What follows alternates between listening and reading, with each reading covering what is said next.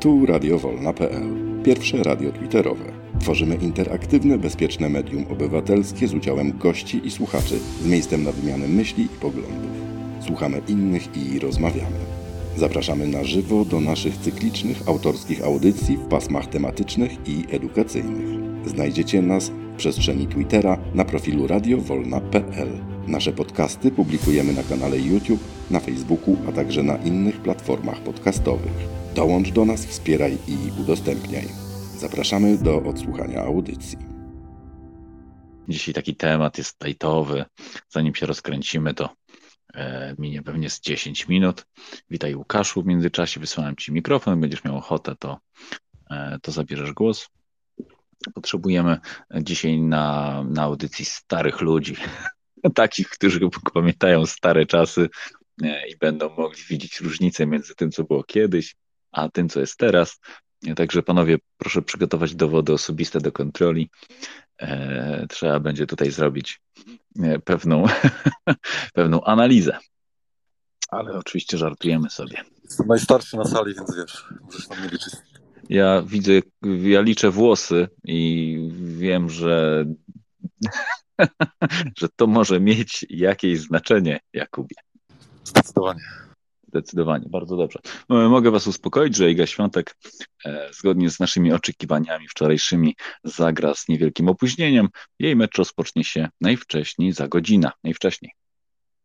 Także na spokojnie możemy sobie tutaj pogadać, a potem zobaczymy, e, czy, czy zostaniemy, czy przełączymy się na, e, na oglądanie meczu. Ty jesteś zupełnie e, oderwany od życia. Za trzy minuty zaczyna się mecz Leicester-Liverpool, a nie jakaś e, świątek. To, to, po pierwsze. E, a drugie to zapomniałem. Jaki, kto gra? Co, w co oni grają? W szachy? W bierki? Stary, stary podesłałem ci chyba widziałeś tego filmik z Kiwiorem. Tam najciekawsze z tego wszystkiego jest, są opinie pod, pod tym filmem kibiców Arsenalu. I szczęśliwie, e, to jest po meczu już tym ostatnim, i szczęśliwie tam go bardzo nie obciążają. Tam 4-5 osób napisało o tym jego zdarzeniu z, z bramką na 1-0 do Brighton, ale poza tym e, raczej go chwalą, raczej go widzą jako przyszłościowego gościa, więc ten holding jeszcze słabszy od niego chyba tam ratuje mu skórę, no. więc być może zostanie. Wiesz co, ja mm, zaraz Łukasz tobie podrzucę te dwa materiały, o których mówi Jakub, bo, bo nie wiem, czy widziałeś, ale w mojej ocenie, no to zachował się jakby miał ze 40 lat. Pełen profesor, spokój, opanowanie.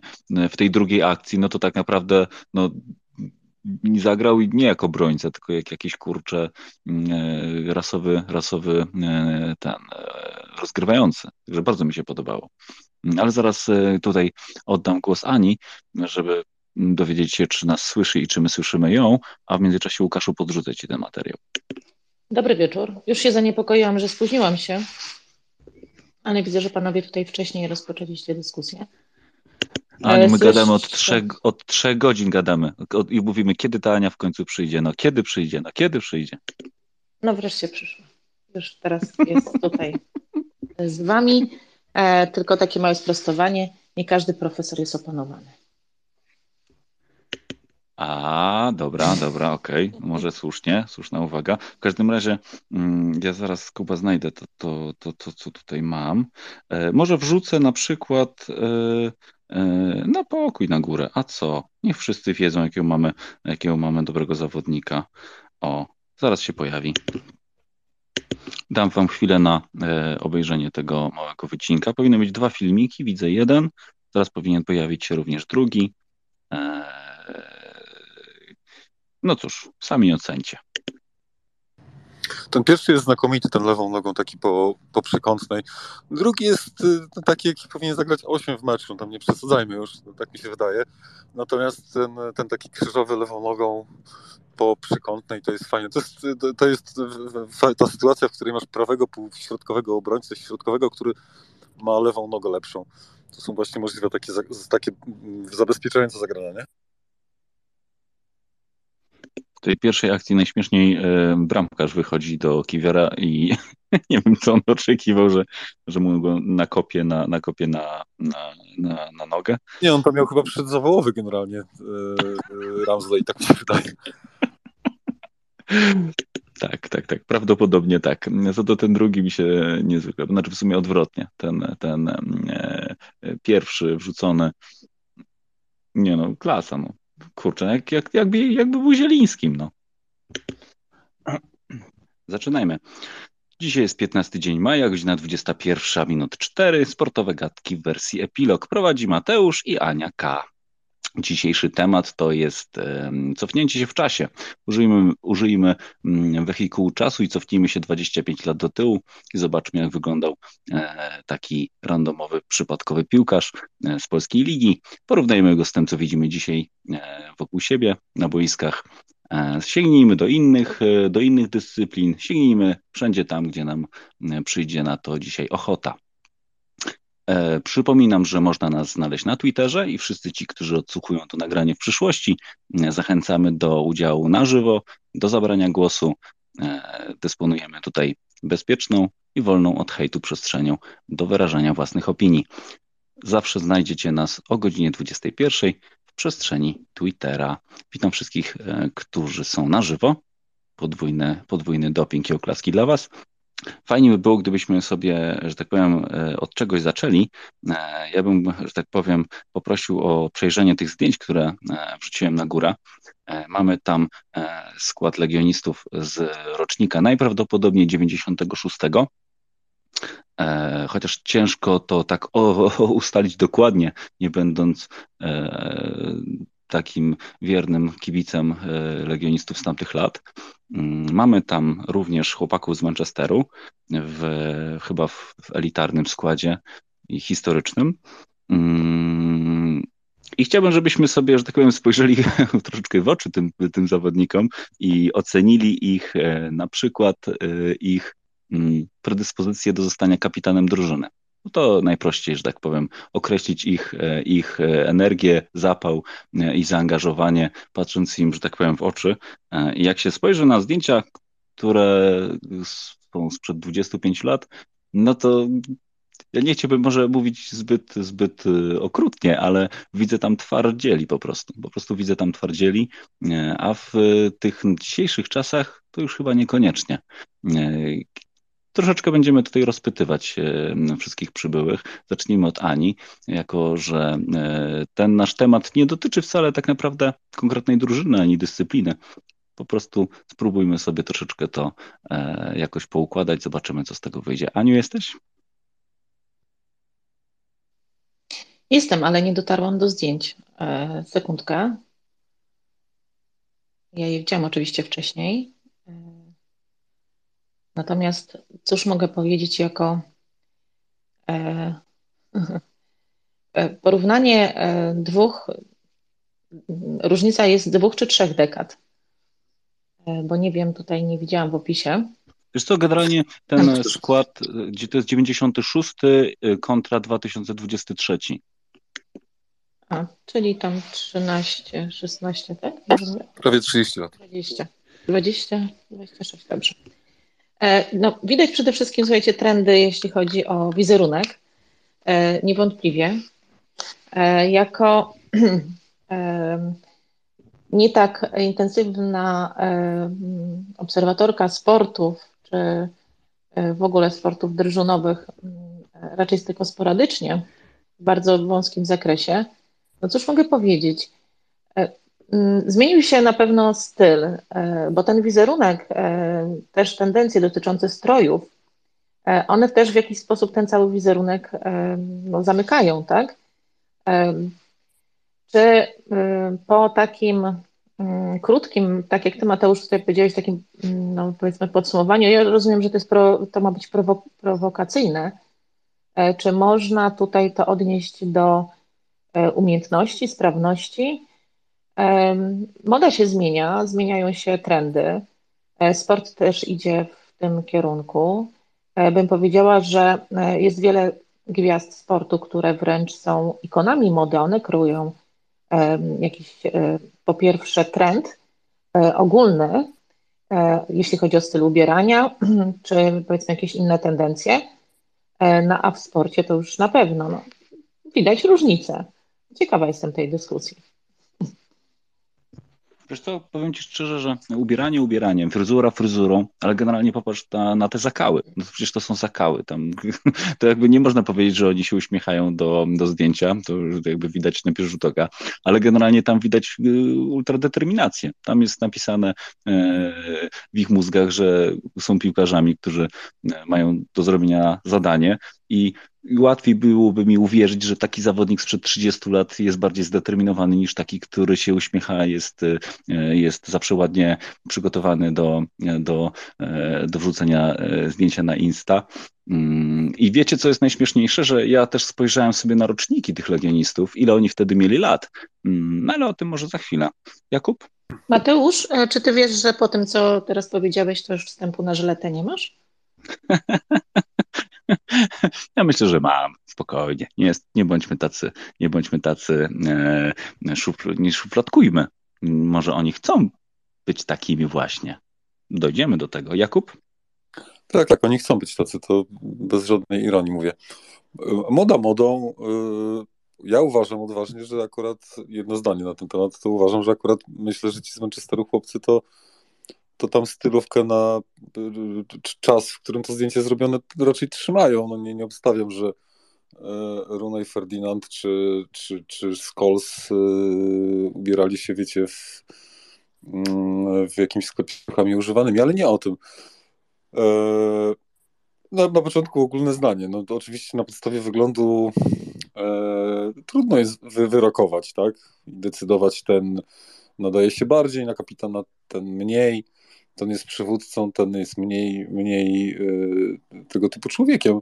Ale gdyby trzymać y, tylko ten jeden aspekt w ręku, to dla mnie różnica jest, y, jest kolosalna, jest zasadnicza. No dla mnie, czy ludzie z Legii z tamtych czasów, czy nawet Wisła, to nie wiem, czy wrzuciłeś to zdjęcie z Wiślaków, tych tam z czasów Żurawskiego, Ucze i, i, i całej tej bandy, to nawet tam też to widać.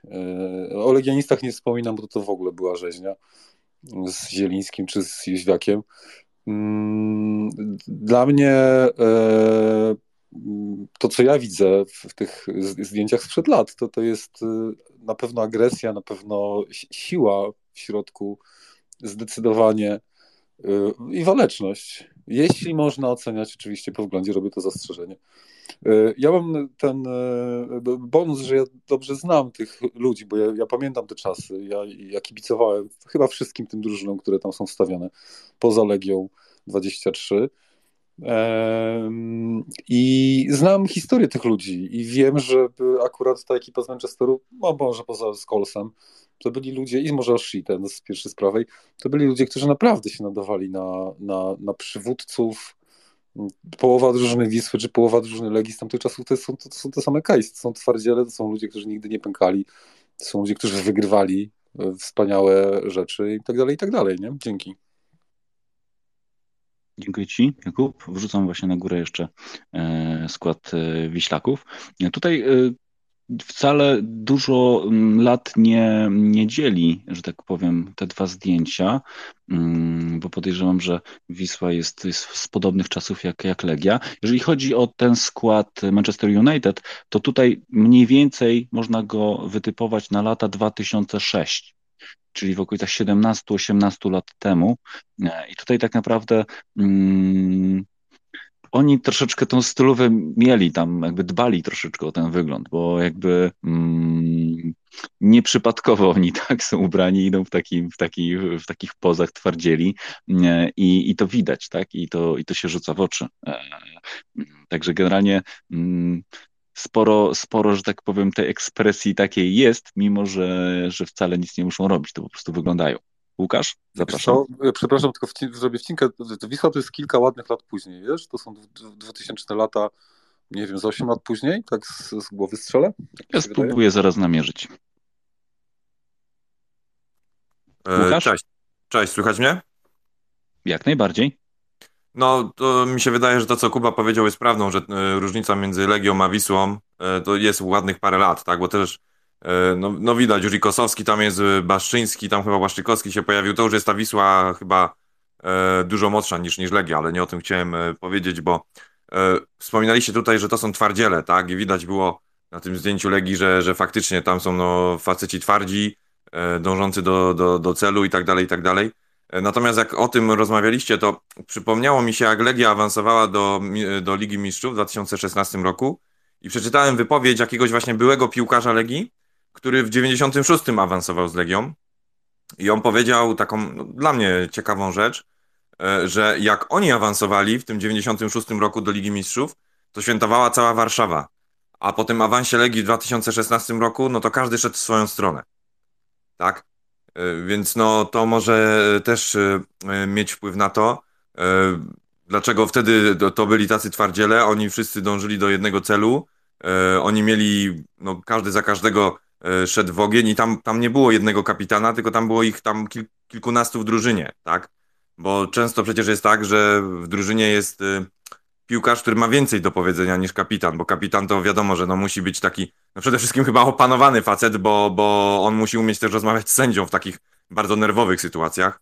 E, no natomiast y, po prostu przypomniała mi się taka, taka, taka wypowiedź. Właśnie nie pamiętam, kto to powiedział, ten, ten, e, ten były piłkarz Legii.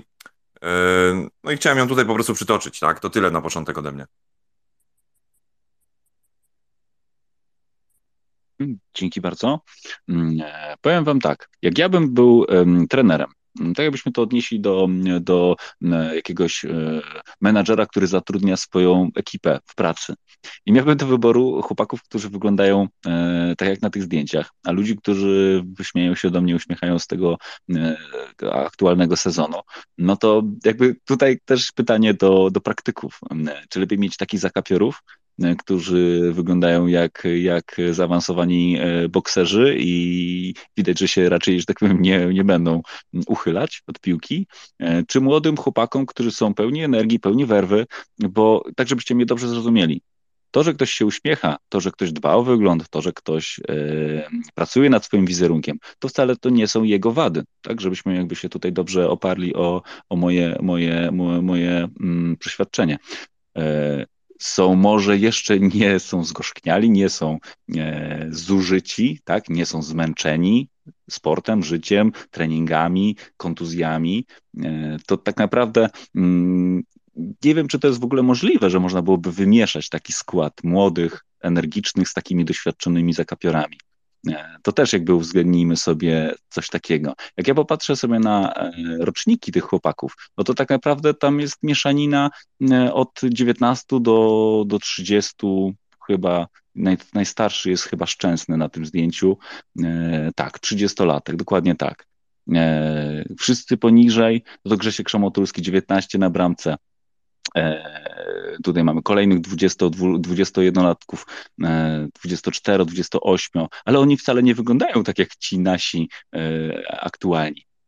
To jakby też jakby nie wiem, czy to jest, czy to jest możliwe, że, że mm, oni po prostu tacy się urodzili, że przez te 20 lat swojego życia e, ich tak wszystko doświadczyło, że oni po prostu wyglądają jakby byli, byli już dwukrotnie e, starsi. Nie wiem, ja tutaj będę próbował was troszeczkę e, powyciągać za, za uszy do odpowiedzi. Jakub? E, najpierw do Łukasza jedno zdanie. Wiesz, zgoda z kapitanem, chociaż e, te stare czasy znają przykłady, które się pięknie, jakże barwnie różnią od zasady, że kapitan to powinien spokojnie widzę, no chociażby właśnie Manchester United i Roy King, który tam kapitanował przez lata. A akurat jego o y, spokój y, posądzać absolutnie nie można, wręcz przeciwnie. Mm, a odpowiadając tobie Mateusz, zdecydowanie, zdecydowanie większość drużyn tak jest skonstruowana, że masz takich, y, takich starszych i doświadczonych, i młodych, którzy dopiero zaczynają. Najważniejszą sprawą jest, a, a, ale zdarzają się oczywiście i wyjątki, widać zespoły super młode albo super stare, to to nie ma zasady. Zazwyczaj powiedziałbym, że to jest mieszanka. E, e, jakby najważniejszą rolą jest rola trenera, który ma znaleźć ten balans, tak, i, i, i to poukładać. Ja wiele razy o tym mówiłem. Niezwykle ważną sprawą, niezwykle ważną sprawą w każdej grupie ludzi, nie tylko piłkarskiej, ale i pozasportowych, jest jakby hierarchia ustalona w tej grupie i akceptacja tej hierarchii przez wszystkich uczestników zdarzeń, bo jeśli masz kogoś, kto jest 15 lat młodszy czy 20 lat młodszy, patrząc na życie zawodowe, który ma wielkie ambicje, i próbuje je realizować niezdrowo, no, tak jak często zdarza się na boisku w drużynach piłkarskich, to choćbyś stawał na rzęsach, choćbyś miał nieprawdopodobny talent i świetne pomysły taktyczne, to twoja drużyna ma mniejsze szanse na zwycięstwo y, w takim dłuższym okresie czasu niż, niż taka, w której ta akceptacja dla swoich ról jest y, stuprocentowa, od, zaczynając od tych najważniejszych, kończąc na, na tych ostatnich rezerwowych. Ja sobie popatrzyłem na tą Wisłę i wszyscy, którzy siedzą w piłce, to są czasy Wisły, jak sądzę, z czasów właśnie Szalkę, Lazio, Wymieniam wszystkich bez, bez podglądania. Tam akurat Błaszczykowskiego nie ma. Nie, nie, nie kojarzę tylko tego bramkarza, bo tam pamiętam później był przecież Majdan, potem był Pikutowski albo w odwrotnej kolejności, a tego bramkarza, który jest na zdjęciu nie kojarzę, jakoś nie, nie, nie, nie utkwił mi bardzo. I tam znów ten sam case co w, w przypadku United, znamy tych ludzi, słuchajcie. Tam jest Stolarczyk, Głowacki, Strong, Kuźba.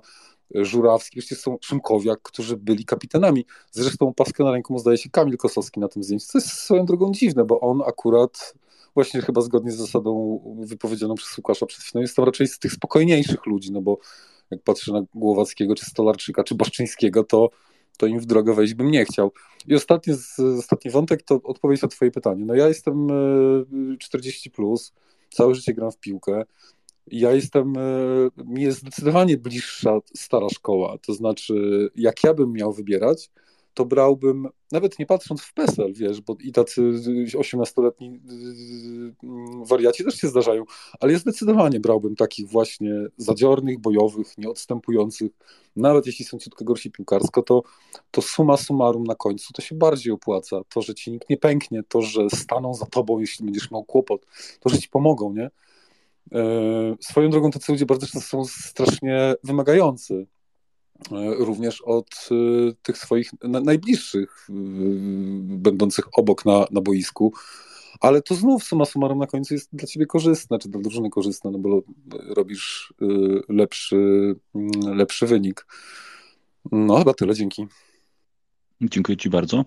Wiesz to najprawdopodobniej na, na tym zdjęciu właśnie jest Piekutowski.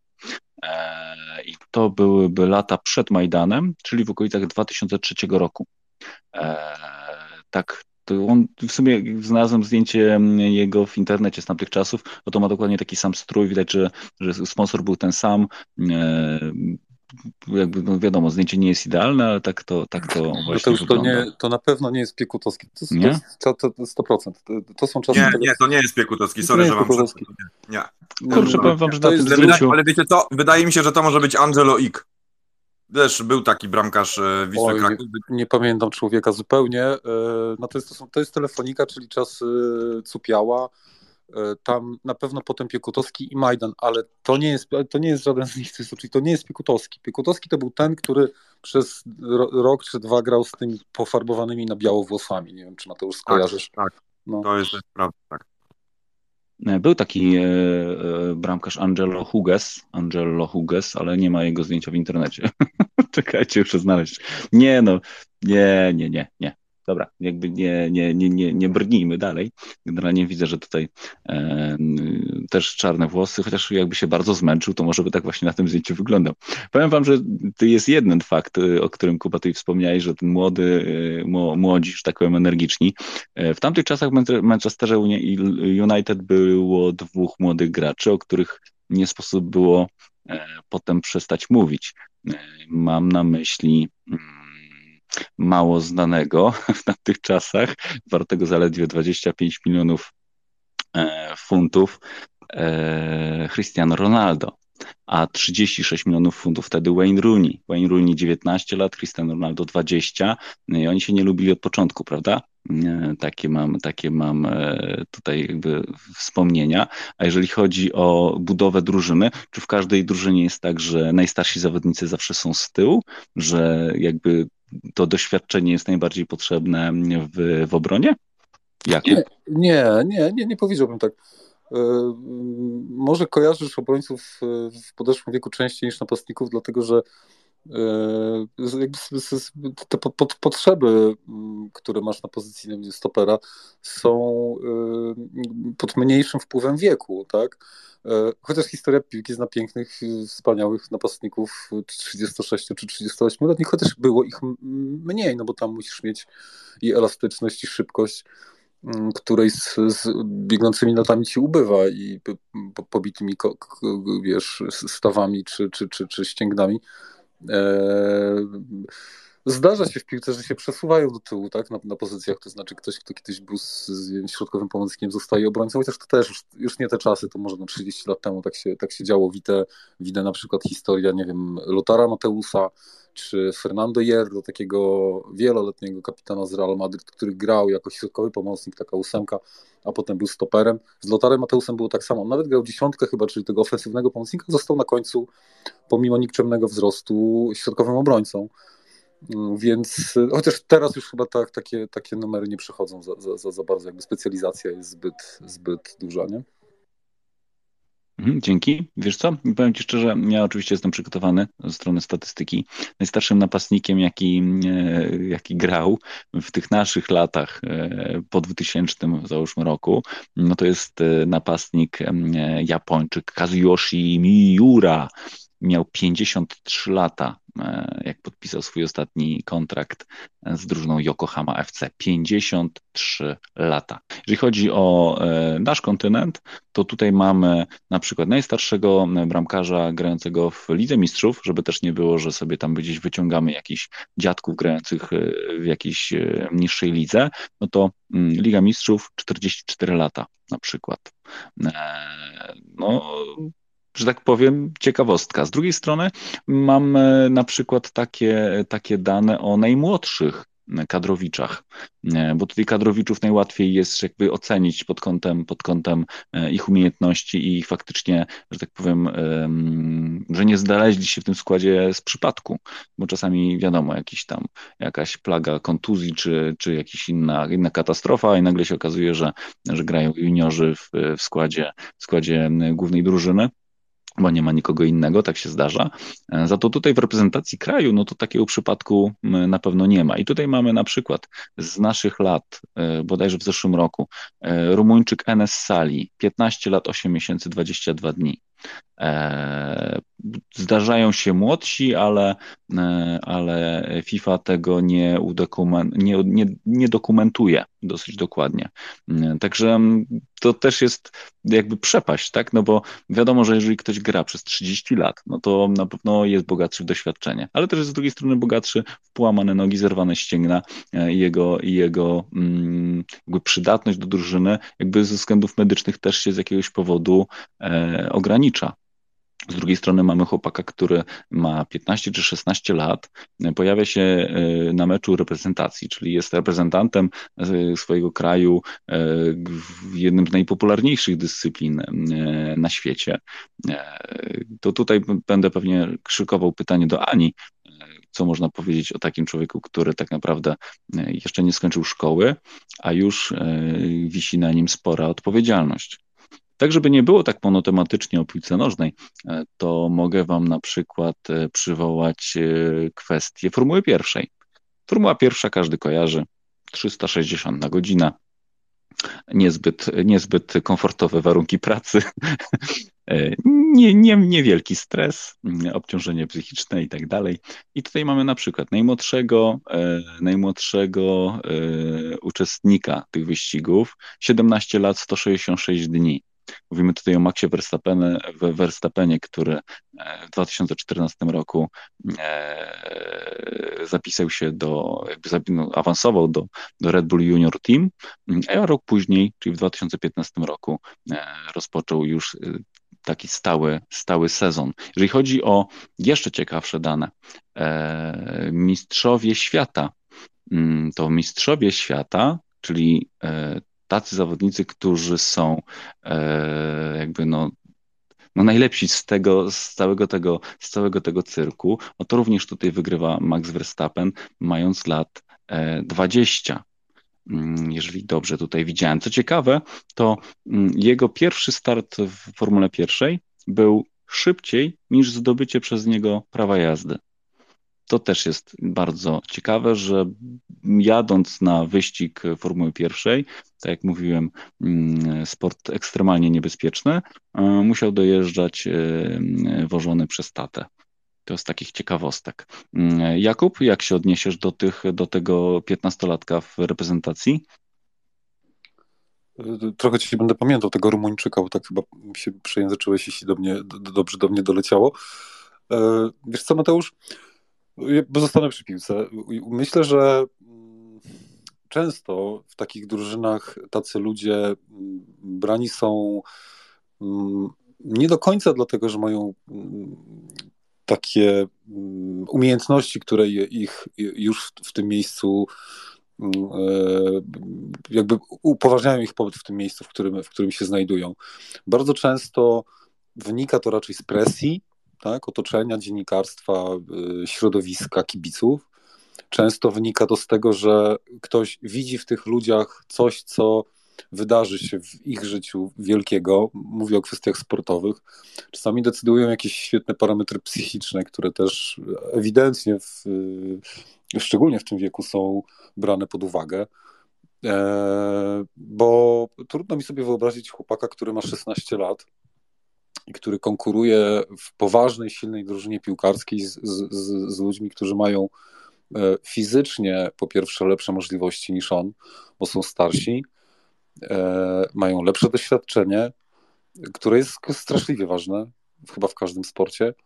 E, raczej u, ja patrzę na takie sytuacje prawie zawsze jako mm, jakby projekt, tak, projekt, który ma wydarzyć się czy odpalić za rok, dwa, pięć, dziesięć a nie taką potrzebę chwili. Mm, są przykłady tego, że jakby mm, to się sprawdza. No, na przykład Michael Owen, taki słynny angielski piłkarz, był takim człowiekiem, który bardzo wcześnie zaczął grać w, w kadrach, w mocnych klubach.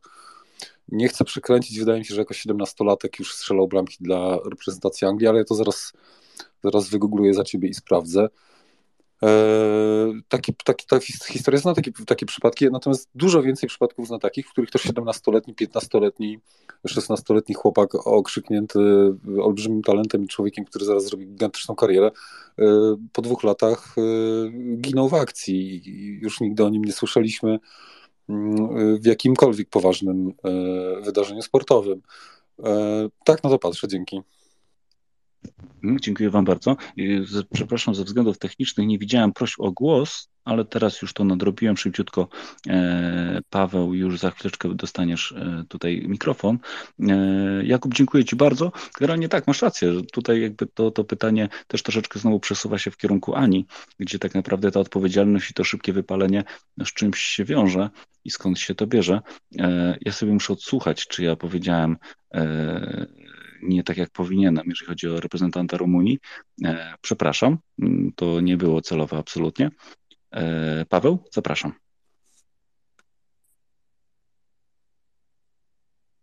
Ja jestem teraz włączony, witam, obywatel, ale puścimy Pawła, no, puścimy Pawła, bo jestem teraz włączony. Siemano, siemano wszystkim. Znaczy, wiecie co, ten bramkarz to jest ten Antonio Huges, czy jak to się wymawia, to jest on. E, bo sobie sprawdziłem tych bramkarzy w tych czasie, to, to innej opcji nie ma, to musi być on.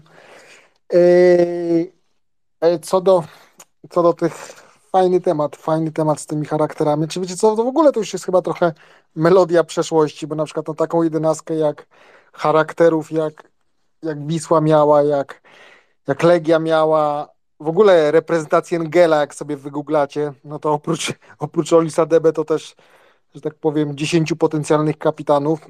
Tylko to jest kwestia czasów też, w których te ludzie zostali wychowani, że tak powiem, kiedyś przetrwać na boisku i, że tak powiem, być piłkarzem i trochę pokopać pod blokiem. To też trzeba było mieć jaja, bo trzeba było się trochę pobić. Trzeba było trochę się pobić też i ze starszymi, żeby cię z tego boiska nie, nie wytłukli, tak?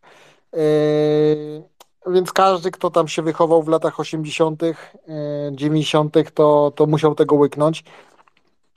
Dzisiaj czegoś takiego nie ma, no dzisiaj, dzisiaj że tak powiem, no oni tam sobie chodzą na te prywatne szkółki i tak dalej, są wylu- wylizani, wyciupciani. Yy, i to jest, i to jest, i to jest, mi się wydaje, na przykład przewaga też i angielskiej, angielskiej piłki, że tam jest dużo jednak tych, yy, yy, tych emigrantów, którzy jednak się trochę tak wychowywali w takich czasach, znaczy wychowywują się cały czas trochę takich czasach naszych 90., jeżeli na przykład tam w jakimś yy, w jakimś tam yy, okresie swojego życia na przykład, nie wiem, przylatują albo no na pewno, na pewno ta e, w Wielkiej Brytanii jest dużo więcej takich, e, takich osób. Zresztą to widać też chyba na, tej, na, na tym boisku, że oni się tam, że te mecze są szybsze, takie bardziej e, no do ostatniej minuty, prawda? To też widać jakąś walkę i tak dalej. Co do, na pewno się dużo fajniej to oglądało. Ja kiedyś na przykład czytałem taki artykuł, że E, w Legii to była jedna z ważniejszych rzeczy, jak, jakich się sprowadzało zawodników, że po prostu, że on musi być po prostu no, wielki kochones, tak? On y, musi super grać w piłkę, ale, ale nie może super grać w piłkę, a nie być twardym charakterem, tak? Y, no, tam było, jak się czyta, czyta te okresy, co oni tam wyprawiali, to i naprawdę mogli się czasami nienawidzieć, ale oni jak poszli na miasto i na, i na jednego, że tak powiem, ktoś coś tam warknął, czy coś tam, cała drużyna szła po prostu w opór, a, a mogli się też nie lubić prywatnie, więc no to są zupełnie, zupełnie, zupełnie inne czasy. I, I tak, ale to też bardzo fajnie widać właśnie w kontekście tenisa też. Y, to, o czym tam wspomniałem, że, że te Rosjanki nie pękają. No bo one właśnie też, żeby, słuchajcie, żeby Rosjanka często, że tak powiem, zaczęła coś tam w tym tenisie ogarniać, to często ona naprawdę musi dużo poświęcić, prawda? Taka na przykład Koko z Afryki, yy, ze Stanów, no to ona została troszeczkę, głupie słowo użyję, ale trochę wyhodowana, żeby być mistrzynią w tenisie, prawda? No jak widać, niekoniecznie da się to zrobić. Sarena Williams też łatwo w życiu nie miała, prawda? Więc to też, to też jest właśnie kwestia warunków, w jakich się e, wychowujemy. No i my jako, jako 40-30-latkowie, podejrzewam, że większość z nas jest w tym, w tym przedziale, też troszeczkę patrzymy z nostalgią do tamtych czasów, tak? No bo to są czasy, gdzie pokochaliśmy piłkę, gdzie, gdzie, gdzie, gdzie mamy jakieś tam fajne przeżycia i tak dalej. I na pewno ten skład Wisły czy tam Legii się, że tak powiem, fajnie wspomina i to też, i to też na pewno wpływa na naszą ocenę. Dziękuję. Hmm, dziękuję Ci bardzo. Zaraz się odniosę. Teraz obywatel, zapraszam. O, witam serdecznie wszystkich. Bardzo mi miło. Słychać mnie? Tak, słychać elegancko. No, to super. Zaczęliście, zaczęliście od tego, co działo się niby pozornie miało być 25 lat temu to 25 lat temu, to ja pamiętam jak Le Pen we Francji mówił, że piłkarze w Francji nie są Francuzami, oni zdobyli Mistrzostwo Świata. To taki mój mały przytyk. Y, druga sprawa to jest to, że obejrzałem sobie te zdjęcia, jest tam Wisła, jest y, Legia. Pamiętam tą Wisłę bardzo dobrze. Ja jestem, tu akurat Paweł mówił o tym, jak to w latach się 80. grało w piłkę, ulica na ulicę, osiedle na osiedle i że czasami trzeba było się pobić. To ja jeszcze pamiętam tego Bońka, jak strzelał, nakapnął Belgii trzy bramki, bo trochę lat mam. Yy, gadamy tutaj niby o wszystkim, bo jest i Formuła 1 i, i, i tamto. Jak gadamy o Manchesterze United, tak jak rzucamy hasło Roy Keane, to już jestem szczęśliwy, bo Manchester United to dla mnie jest bardzo duża, nie wiem, wielka drużyna i nie jestem fanem City, nie znoszę City. W City to jest tylko kilku fajnych grajków i może fajny trener, mm, ale chciałbym wam przypomnieć takiego gościa jak Vinnie Jones, późniejszy, nie wiem, aktor i tak dalej w Wimbledonie. Na tym polega e, piłka angielska. Vin Jones w Wimbledonie no, grał tak, że tu chwycił, tam chwycił, to kogoś opluł i tak dalej. I, i, i to jest taka silna piłka, e, taka mocna, gdzie musisz mieć barki, gdzie musisz się umieć, umieć bić, umieć się musisz umieć się ustawić, nie tylko pilnować, nie wiem, piłki i bawić się yy, tylko piłeczką. y, mieć tylko technikę, musi się zastawić i taka jest liga angielska. Wisła z tamtych czasów, gdzie grał Maciej Żurawski, jeden z najlepszych piłkarzy, najmniej, jeden z naj, najbardziej niedocenionych piłkarzy w, w polskiej historii, razem z Mirkiem Okońskim w moim odczuciu i może z Darkiem Dziekanowskim, jakby to część tu, tu są warszawiaków, gdzie takie trochę złe czasy przyszły Mirek Okoński, trochę nie pasował Piechniczkowi, nie pasował zupełnie w jego koncepcję. Nie pojechał w ogóle do, do Hiszpanii w 1982 roku, bo nie pojechał. Obywatelu, troszkę do brzegu bardziej, troszkę do brzegu kieruj. No tak, no, no już, już, już no, no nie wiem, no, ale próbuję się ustosunkować do tego, o czym wszystkie, o czym mówiliście. Więc y, no, no nie wiem, no, no to co mam ci powiedzieć, że co? No, Manchester United, no to są sportowe gadki, jak, jak mówimy o tym. Chciałbym wam powiedzieć, że był taki Vinnie Jones, na przykład, y, który grał w Wimbledonie, y, no kurczę, no nie wiem, bo teraz mnie, przepraszam Powiem cię ci, że- bardzo, wybierz Nie, mnie trochę spoko. Spoko, wróć, wróć jak sobie, że tak powiem, poukładasz. Winnie Jonesa dzięki za to nazwisko. Powiem Ci, że my tu No. często odnosimy się do filmów, akurat jego, jego kreacje w filmach kojarzę. Muszę sobie przywołać jakieś jeden czy dwa filmy, No, może do tego wrócimy. Przekręt tam między innymi, no. Tak, dokładnie tak. Dzięki, dzięki bardzo. E, Jakub, e, czekasz e, z głosem, bardzo proszę. Dzięki. Do obywatela jedno zdanie, tylko no akurat Vinnie Jones, ja nie upatruję jego przewagi w ilości mięśni, bo akurat jak popatrzysz na jego sylwetkę, to on mięśni dużo nie miał. Natomiast bezsprzeczne jest to, że jakby czasy sta- starego Wimbledonu, wszystkich zabijaków z Ligi Angielskiej, to jakby ich przewaga nie, nie była w mięśniach, tylko raczej w głowie, podejściu, charakterze i, mm, i szaleństwie, bym powiedział. E, Tam no już ciekawa sprawa jest. no, ba- jesteśmy bardzo blisko e, właściwie trochę żartobliwie przestępstw sportowych, no bo Vinnie Jones to mm, miał kiedyś taki mecz, w którym dostał czerwoną kartkę w czwartej albo w piątej sekundzie meczu. Mm, Jest rekordzistą świata, czy wszechświata. E, Tak, nie lepszy był niż Cantona? Jak poleciał i kopem pozałatwiał kibica?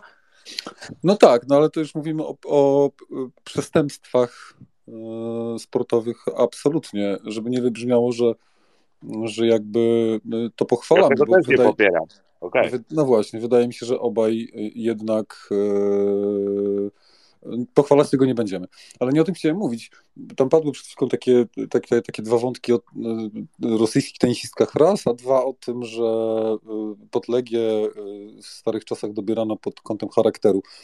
E, Najpierw o tych Rosjankach nie jestem specjalistą, ale moje skojarzenie z rosyjskim tenisem to jest jednak takie, że one, że te e, znakomite e, dziewczyny, czy, czy pewnie mężczyźni również, chłopcy również, e, to jednak z tamtej strony to się wy- wy- wywodzą z bogatych domów. I że tam jakby nie mamy tej sytuacji, o której chyba większość z nas, mam wrażenie, na pewno myślę, jak sobie tak rozmawiamy od, od kilkunastu minut, że jednak tą największą różnicą tamte czasy, a te czasy, tak, e, to jest to, w jaki sposób e, ci ludzie, ta młodzież wcześniej y, została wychowana, w jakich warunkach, przez kogo, w jakich warunkach, jak zaczynali swoje kariery sportowe. Tutaj jest chyba największa różnica. Jest takie, e, jest taki stereotyp, który mówi, że dużo łatwiej wychować sportowca, jeśli jakby pochodzi z biednej rodziny, wychował się w trudnych warunkach, i to te, te jakby rosy, ros, rosyjskie tenisistki do tego konceptu zupełnie nie pasują. Chyba, że się mylę i, i ta rosyjska szkoła tenisa na pieniądzach się nie opiera. No to mnie wyprostujcie, jeżeli ktoś ogarnia temat.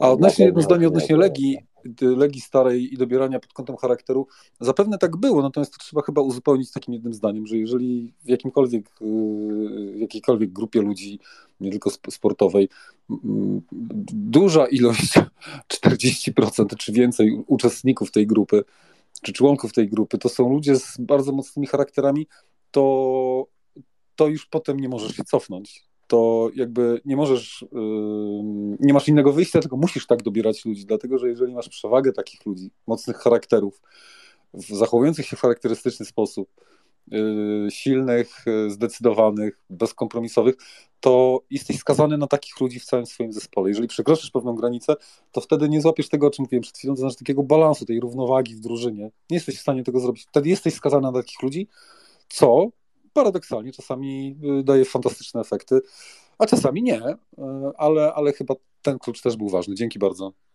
Mhm, dzięki, dzięki obywatel, dzięki Jakub. Powiem Wam, że jeżeli chodzi o tenis, to mm, możemy cofnąć się w czasie do naszego programu tutaj z Anią, mm, z, opartym na filmie King Richard, Zwycięska Rodzina. I tutaj tak jak Kuba nawiązałeś do tenisistek, które wywodziły się za tej wschodniej granicy, e, no to o nich wiemy troszeczkę chyba mniej, zaraz Paweł może nas troszeczkę e, tutaj doinformuje. Akurat tam historia Sereny i Venus Williams była oparta na bardzo biednej rodzinie, ale mm, może o tej historii nie mówmy za dużo, jeżeli ktoś będzie sobie życzył, mogę podesłać link do, do nagrania, jak sobie to rozpracowaliśmy, ale y, wydaje mi się, że, y, że trenowanie od tak młodych czasów i tak jakby jednostronne podejście do, do dziecka, bo mówimy o, o opiece i o trenowaniu dzieci, jakby jednak wyrządza im krzywdę. E, drugi film, który kiedyś omawialiśmy, córka trenera mm, polskiej produkcji, e, również, że tak powiem, miał sporo takich cech, troszeczkę e, niespełnionych oczekiwań ojca, jakiś, jakaś spalona kariera taty, przelana na dziecko. Tutaj w naszych y, takich okolicach dzisiejszych, no to na przykład moglibyśmy porozmawiać o Kamili Giorgi, która ma niezwykle agresywnego tatę. Bo sama ona, jakby, może i o niej nie mówmy za dużo, ale to w jakim środowisku ona dorastała i kto ją trenował, a i tato jest jakiś dobrej klasy trener, e, trener tenisowy, to ona ma, ona ma, mm, no że tak powiem, trudno, że tak powiem, się odnaleźć w tym, co robi. Mimo, że już ma dzisiaj chyba 30 lat. E, ale tutaj liczę na Pawła, żeby nas troszeczkę tutaj może wyprowadził z błędu. Zapraszam. No ja nie mam aż takiej szerokiej wiedzy, żeby tam znać tych wszystkich rosyjskich tenisistek, ale e, z tego co wiem, to się mogę wypowiedzieć na temat Sabalenki i Igi. No i wcale Sabalenka, z tego co wiem, to nie miała tak łatwo za dzieciaka i, i że tak powiem, też musiała o dużo tam walczyć w życiu. E, a Iga, a Iga bardzo podobnie, słuchajcie, Iga, Iga wcale nie pochodziła z jakiejś zamożnej rodziny. No, no wiadomo, źle nie miała i mama jest e, i mama jest lekarzem, jest dentystką, więc no wiadomo, tam w gabinecie coś tam zarabiała, pewnie nie jakieś tam bardzo małe pieniądze, no ale no po prostu no zwykła dentystka, tak, więc to tam nie wiadomo jakie kokosy, a a i ojciec był, y, był po prostu no, sportowcem, tak? Nie, nie miał medalu olimpijskiego, więc też jakichś tam kokosów nie było. A zresztą doskonale to pokazuje ostatni wywiad Leśnodorskiego, który powiedział, że Iga nie miała pieniędzy i tak, tak naprawdę przecież Szczeputowski i Daria Abramowicz to trenowali, trenowali córkę Leśnodorskiego, y, tą Gabrysię. Leśnodorski tam włożył bardzo dużo pieniędzy i tak naprawdę to byli to byli jej y, prywatni trenerzy, prywatni trenerzy, no i Iga, y, która jakieś tam wyniki, jakieś tam wyniki, że tak powiem, była troszeczkę starsza od tej Gabrysi Leśnodorskiej i jakieś wyniki zaczęła tam robić i po prostu przyszli z, z ojcem z ojcem Igi Świątek do Leśnodorskiego i po prostu się zapytali, czy może jakoś finansowo to pomóc. No i Leśnodorski po prostu wziął, tak naprawdę to Leśnodorski wziął pod skrzydła Igę do, do, do tego no do tego pierwszego trenera, nie pamiętam, Szczeputowski chyba się nazywał i, i Daria Abramowicz, więc to też wcale tak na początku nie było nie wiadomo jakich kokosów.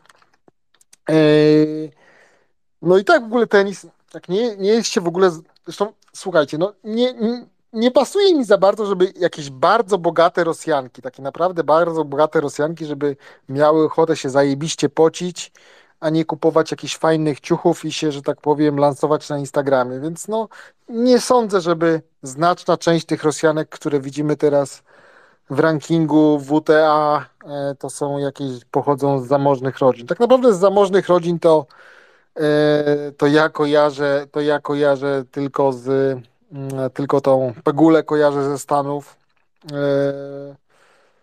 No i Koko, i Koko, tak, która tam od jakiegoś czasu była trochę produkowana na. Zresztą ona nawet o tym mówi, że ona od dłuższego czasu ma już jakieś takie szkolenia motywacyjne, jak tam sobie radzić jako, e, wybitny sportowiec i tak dalej. Na, na, na razie widać, że ten produkt od początku jakoś taki, mm, który na to mm, miał do tego ją doprowadzić jakoś jakoś nie wchodzi, więc jak najbardziej uważam, że większość tych Rosjanek y, kolorowo nie miało i to, że jest ich aż tyle w porównaniu do, e, do pozostałej części świata, no to jednak wskazuje na to, że, mm, e, że charakterem trochę więcej to zdobyły. Dzięki, tyle. Dziękuję. Mm, tutaj troszeczkę pokopałem i wydaje mi się, że też jakby dostrzegamy mm, y, te tenisistki w momencie, kiedy one są już na topie, kiedy one są w pierwszej tam powiedzmy 50 WTA i już jakieś pieniądze zarobiły i może dlatego kojarzymy je bardziej z takim właśnie bogactwem. E, to trzeba byłoby prześledzić dokładnie, skąd oni się wzięli w turze. E, tutaj jakby chciałbym troszeczkę przywołać jeszcze ten temat główny tak naprawdę. E, czy, czy widzimy jakby jakąś, jakąś, jakąś tendencję? Czy na przykład zawodnicy z biegiem lat są coraz młodsi, a może na przykład y, są lepiej wytrenowani i być może wiek jest tylko liczbą w ich przypadku. Ja mogę przywołać tutaj na przykład choćby tą Formułę 1, gdzie tak naprawdę dzisiaj e, trzeci, trzeci w klasyfikacji e, mistrzostw jest Fernando Alonso, najstarszy e, z zawodników, 41 lat. Także być może w niektórych sportach ten, ten wiek to jest absolutnie coś abstrakcyjnego. A z drugiej strony w piłce nożnej tak naprawdę mm, to pomieszanie tej energii z doświadczeniem, no nie wiem, jakby tutaj cały czas jestem troszeczkę nieprzekonany, jeżeli chodzi o, o, o taką mieszaninę, e, no bo jednak e, te dwie rzeczy się jakby wykluczają troszeczkę, jeżeli chodzi o, jeżeli chodzi o współpracę. Jakub? E, dzięki, to ja zacznę od tenisa. Chyba troszeczkę niejasno się wyraziłem, bo nie do końca o to mi chodziło, ale chętnie się odniosę do tego, co powiedzieliście. E, tak się składa, że w moim bardzo bliskim kręgu, prawie rodzinnym, jest pewien młody człowiek, który swoje życie bardzo z tenisem związał. I tak się składa, że wiem, ile kosztuje e, od pewnego etapu, jeśli myślisz o tym na poważnie, e, holowanie takiego młodego człowieka.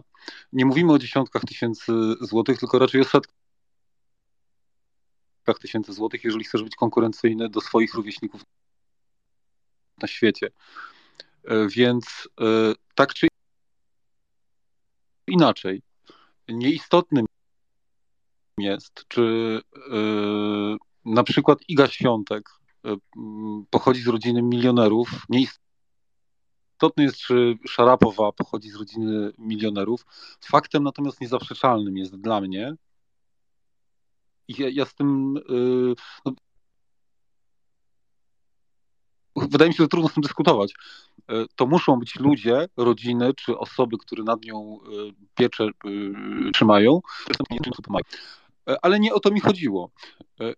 Moja myśl jest taka, że te pieniądze, jeżeli chodzi o to, w jakim środowisku i w jaki sposób jesteś wychowany. Wydaje mi się, że charakter, ten, który myślę, że z pewną dozą nie wiem, podziw to jest dobre słowo, ale mam takie wrażenie, że tak nam się podoba ten stary Manchester, ta Legia, tacy charakterni, tacy twardzi, takie to jest, takie to jest fajne. I ja jestem zresztą, jak pewnie słyszycie od poku, e, właśnie z tej grupy. Mi się podoba to, żeby miejsce środowiskowe w sposób wykonać co później, tak? jakim jesteś człowiekiem, ale też jakim jesteś sportowcem. Yy, przede wszystkim.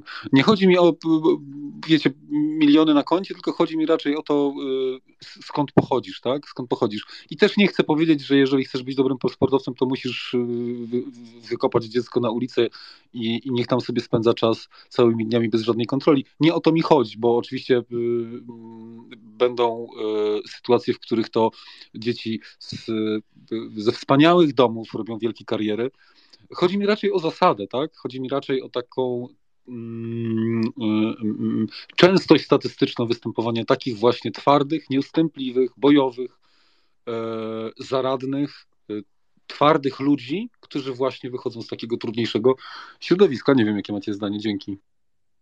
Mhm, dziękuję Ci bardzo. E, Max, zapraszam.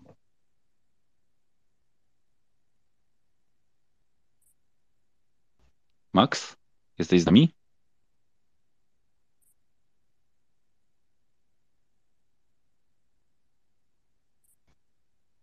Max, niestety cię nie słyszymy, także yy, sprawdź, czy na pewno włączyłeś mikrofon, Wygląda bo wydaje mi się, że problem techniczny, prawda? To może ja teraz słychać- wyjdę i wyjdę. nie. S- Słychać cię perfekcyjnie teraz, Maksymilian. Elegancko, bardzo proszę. O nie, Max zrezygnował. Widać, nie doleciało to, co do niego powiedziałem. Zaczekajmy chwilkę na niego. E, Jakub, tak, rozumiem. Jakby teraz troszeczkę mm, jakby bliżej jestem twojej koncepcji. E, Tutaj jakby niebezpiecznie dotykamy tematu pochodzenia i tego, co motywuje takich zawodników do, do, podjęcia, do podjęcia sportu zawodowego. Ja jak popatrzyłem na to zdjęcie mm, e, legionistów wcześniej, to wydawało mi się, że w tamtych czasach e, to był ich dodatkowy jakby zawód. Ale myślę, że się mylę. Myślę, że już wtedy e, oni byli sportowcami od, e, od rana do wieczora i był to ich główny zawód. E, I być może, nie wiem, być może aktualni sportowcy mają troszeczkę więcej e, uwagi poświęconej właśnie w kierunku tego, jak się prezentują i jak wyglądają e, za boiskiem i, i obok boiska. Mm, Bo jakby to, co tutaj mówił kolega wcześniej e, o, o, o zawodnikach Manchesteru z tamtych lat, no to tam była agresja i ta agresja generalnie jakby e, chyba epatowała z boisk z tamtych, w tamtych latach i mm, u niektórych się to, że tak powiem, mm, mocno osadziło w głowie, że, mm, że trzeba tak grać nawet dzisiaj. No, W dzisiejszych czasach, mimo że piłka brytyjska jest y, bardzo dynamiczna, ale nie uważam, że jest aż tak bardzo agresywna jak kiedyś. A chłopaki dzisiaj na wyspach też wyglądają trochę łagodniej niż kiedyś. Max, zapraszam. Dobry wieczór. Mi przyszła w związku z tymi tenisistkami rosyjskimi e, taka ogólniejsza refleksja, bo e, w Rosji mają tradycję tych szkół kadetów e, i podobnych instytucji związanych ze sztuką. Szkoły baletowe słynne rosyjskie, czy szkoły cyrkowe. To by, była możliwość wybicia się z talentem. Nie, nie zależało to od, od y, pochodzenia i, i- własnych środków, tylko rzeczywiście te, te, te wielkie talenty y, wykuwały się właśnie w takich miejscach. I y, miało to taki sens dla tych ludzi, indywidualny awans, zdobycie sławy, zdobycie pieniędzy i jednocześnie y, y, dla tych pochodzących z uboższych warstw, całkiem ubogich, prostych, wyciągnięcie rodziny, awans y, całej rodziny, czy całego klanu wręcz, y, społeczny i materialny. I, i, i, I tak bym się zastanawiał, czy z tym tenisem w Rosji teraz nie jest podobnie, że to jest dodatkowa dziedzina właśnie obok y, y, baletu, y, cyrku, innych rodzajów sportu y, i wojskowości, która właśnie pozwala na, na, na awans.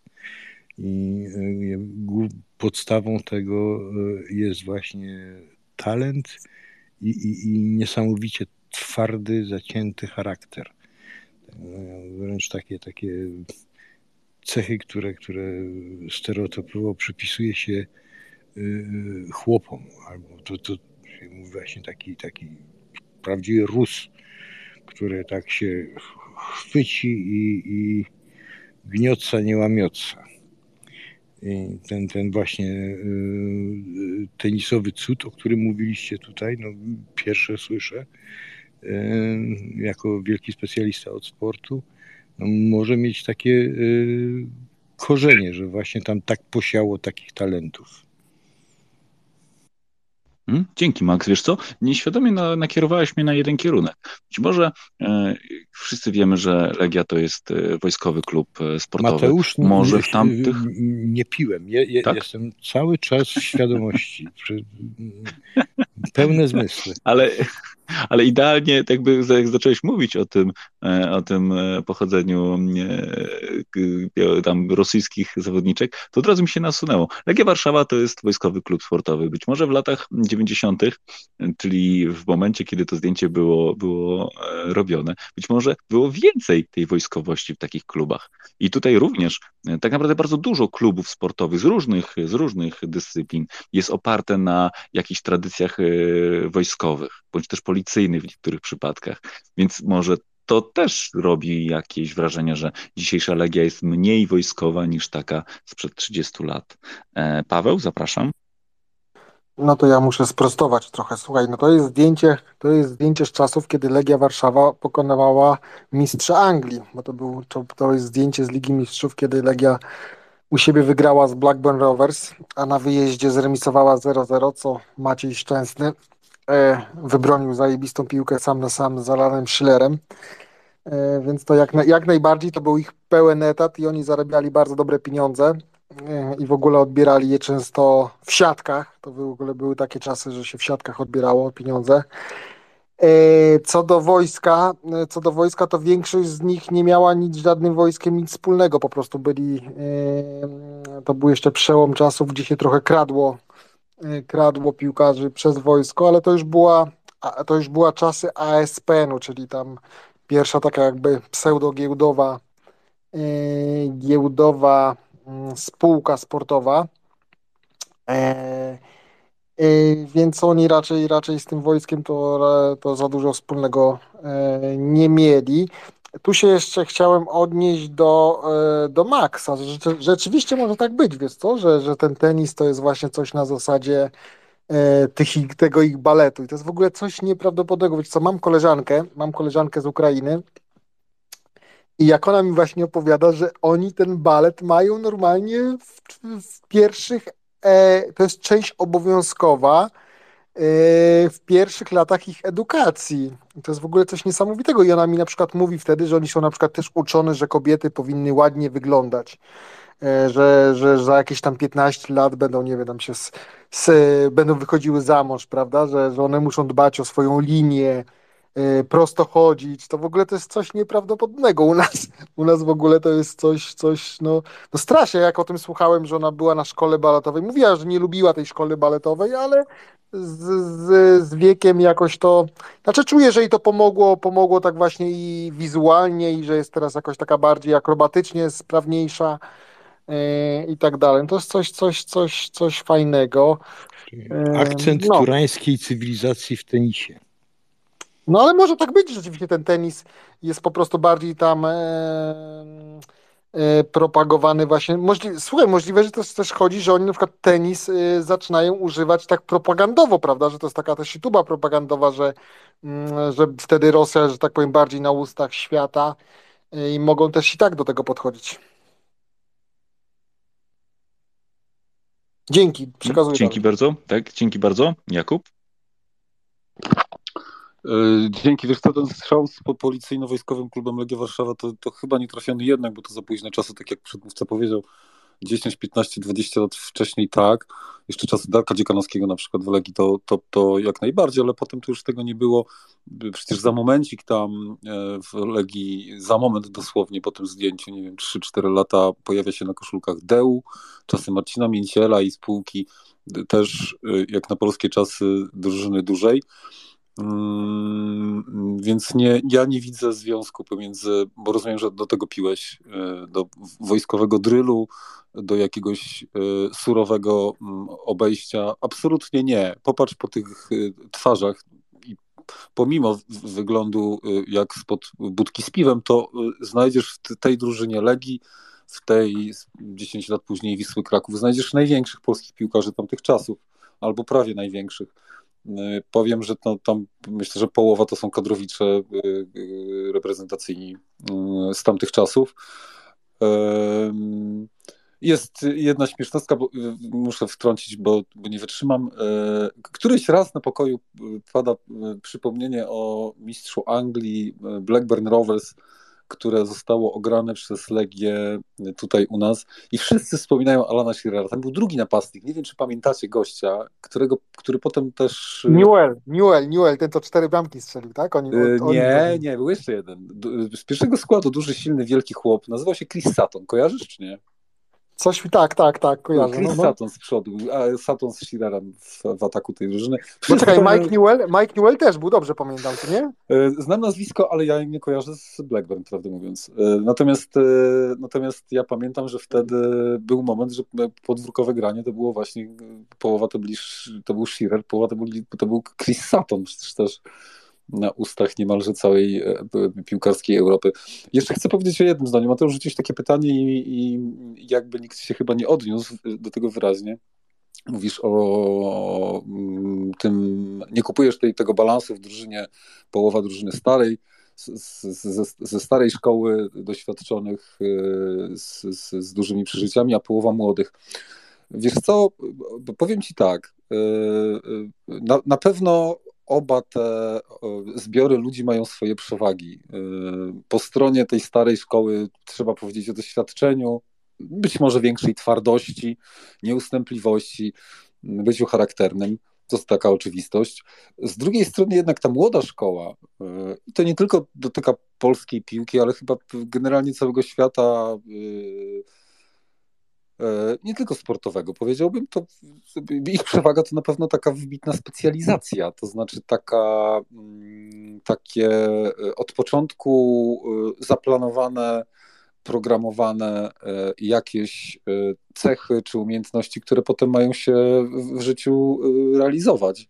I to jest wybitna przewaga tych ludzi, bo jak ja sobie przypominam moje początki gdzieś tam piłkarskie, to, to, było, to był kosmos y, i to, było, to, było, to była prehistoria w, w porównaniu do tego, co dzisiejsi młodzi piłkarze mają odnośnie warunków, odnośnie przygotowania, odnośnie wiedzy, y, że, że powiem poza takim sportowym przygotowaniem, no to też na przykład związanym, nie wiem, z kuchnią, tak, z tym jak, jak się prowadzisz, co robisz,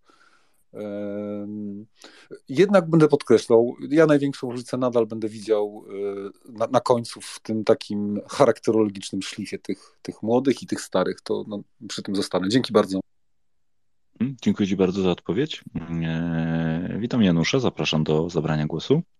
Dobry wieczór. Jak jest Legia w Lidze Mistrzów, to musi być kibic, który był na tych meczach. E, kłaniam się i tylko przypomnę, że z Blackburn po lewej stronie Jacek Bednarz tam zabiegał tego biednego obrońcę, nie pamiętam jak się ten chłop nazywał, ale w ogóle Bednarz w Lidze Mistrzów to jest przynajmniej temat na jakiś jeden pokój kiedyś, bo chłop miał naprawdę złote płuca. Natomiast tych dwa słowa o wpływie wojskowych w epoce pozornie powojskowej, no tylko przypomnijmy, że w momencie, tak jak tutaj Ulises powiedziałeś, kiedy Romanowski już tam wjechał ze swoimi pieniędzmi, to w Legii mamy gościa schowanego, który zajmuje się piłką nożną i nazywa się pułkownik Andrzej Szymański. E, a chwilę później, albo wcześniej, w momencie, kiedy była pierwsza próba scentralizowania praw do transmisji meczów piłki nożnej i ekipa Walędziaka kupiła te prawa, to Legia się właśnie postawiła, tak naprawdę postawiła się e, generalicja, więc tam te wpływy wojskowe w tym okresie przejściowym cały czas były. To dopiero później się wyczyściło w sytuacji, kiedy właśnie, tak jak powiedział e, Kuba, Kuba, e, pojawiło się DU, no a sławny mecz kiedy tam te, jak to było, chyba żelazkiem, tak, reklamy zamówione przez E, Johan Andreas Grajewski, JAG Sport Marketing były przyklejane, no to Grajewski dogadywał się z, z wojskiem e, i, i o tym się mówiło. Natomiast, żeby tak nie było tylko czarne chmury nad Legią, to przypomnijmy, że w Polsce mieliśmy jeszcze jeden wojskowy klub, czyli Śląsk Wrocław, który też był pod olbrzymim wpływem establishmentu wojskowego, a te milicyjne kluby, no to y, co dzisiaj wszyscy kibice reagują na to alergicznie, ale przede wszystkim Wisła Kraków, tak? To był gwardyjski E, czyli milicyjny klub i no, każdy kibic Krakowi o tym, o tym wie. E, to tyle. E, Black, mecz Legii z Blackburn został wygrany na wielkim fuksie, gdyby nie refleks podbrożnego, to tam byłoby 0-0, albo może gorzej, no ale wpadło, była wielka radocha i studenci poszli balować wtedy. Pozdrawiam. Mhm. Dzięki Janusz. Kiedyś zrobimy sobie taki program wspominkowy, najlepiej w jakiś jakąś późną noc i będziemy wspominać te wszystkie stare czasy i będziemy cieszyć się z tego, że to pamiętamy, bo jak ja sobie odpaliłem dzisiaj właśnie w kwestii tego zdjęcia, które jest na górze, skład Manchesteru z tamtych lat, no to aż głupio się przyznać, ale znam więcej chłopaków z tamtych lat niż z aktualnego składu, więc nie, no łezka się kręci. Paweł, Ania i Jakub w tej kolejności. Zapraszam Pawle. No tak, Mike Newell to był, to był typ, który strzelił trzy bramki z Rosenborgiem w 9 minut. To był jeden chyba z najszybszych hat-tricków w ogóle, jeżeli nie najszybszy w tamtym, chyba najszybszy w ogóle w tamtym czasie w historii Ligi Mistrzów. Ktoś go tam później chyba prze, e, przegonił. Mm, nie pamiętam kto. No i on bardzo wtedy pomógł, e, pomógł Legii, ponieważ Rosenborg się z Legią wtedy ścigał o ten awans. E, pamiętam, Rosenborg u nas przegrał 3-1, e, ale na wyjeździe wygrał 4-0. Był taki wspaniały zawodnik Mini Jakobsen, jeszcze chyba niższy od, od Piszczka, ej, od Piszczka, od Piszka, Jezu, od Piszka, od Pisza, od Pisza, więc to były no fajne czasy. No ja pamiętam, Ojejku, to było coś nieprawdopodobnego. To były emocje na telewizorze 15-calowym, ale to, no to, to w ogóle to, to dzisiejsze. To ja w ogóle to ja pamiętam każdą akcję z tych meczy. To było coś, coś wspaniałego. No, to tyle z tych, z tych moich wspomnień. Dzięki. Powiem wam, że czas od, odkopać VHS-y i, i odszukać swój magnetowid. Aniu, zapraszam. E, ja jeszcze odniosę się tutaj do tego aspektu wyglądu, o czym tak próbujesz tutaj, Mateusz, jeszcze nawiązać. E, e, Kuba też chyba powiedział, trochę nawiązał do tego, bo słuchajcie, musimy zwrócić uwagę na to, że po pierwsze ten taki wizerunek, ten wygląd, który na początku gdzieś wybrzmiał, to ma ogromne znaczenie to, że w ogóle jako społeczeństwo po pierwsze żyjemy dłużej. Czyli jeżeli ten wiek się wydłuża, to i ten wygląd starzenia się, ten proces starzenia się też się wydłuża. Ale na to składa się wiele innych czynników. E, po pierwsze, to e, możemy tutaj dyskutować na temat żywności, jaką spożywamy, czy ona jest bardziej skażona chemicznie, ale pamiętajmy o tym, że ten okres, jeżeli to było sprzed 30 lat, no to był to okres też dość ciężkich czasów w ogóle dla wszystkich. Ludzie ciężej pracowali, e, ludzie szybciej, nie dbali przede wszystkim o swój wygląd, nie było też takiej kultury estetycznej. Ale co jeszcze?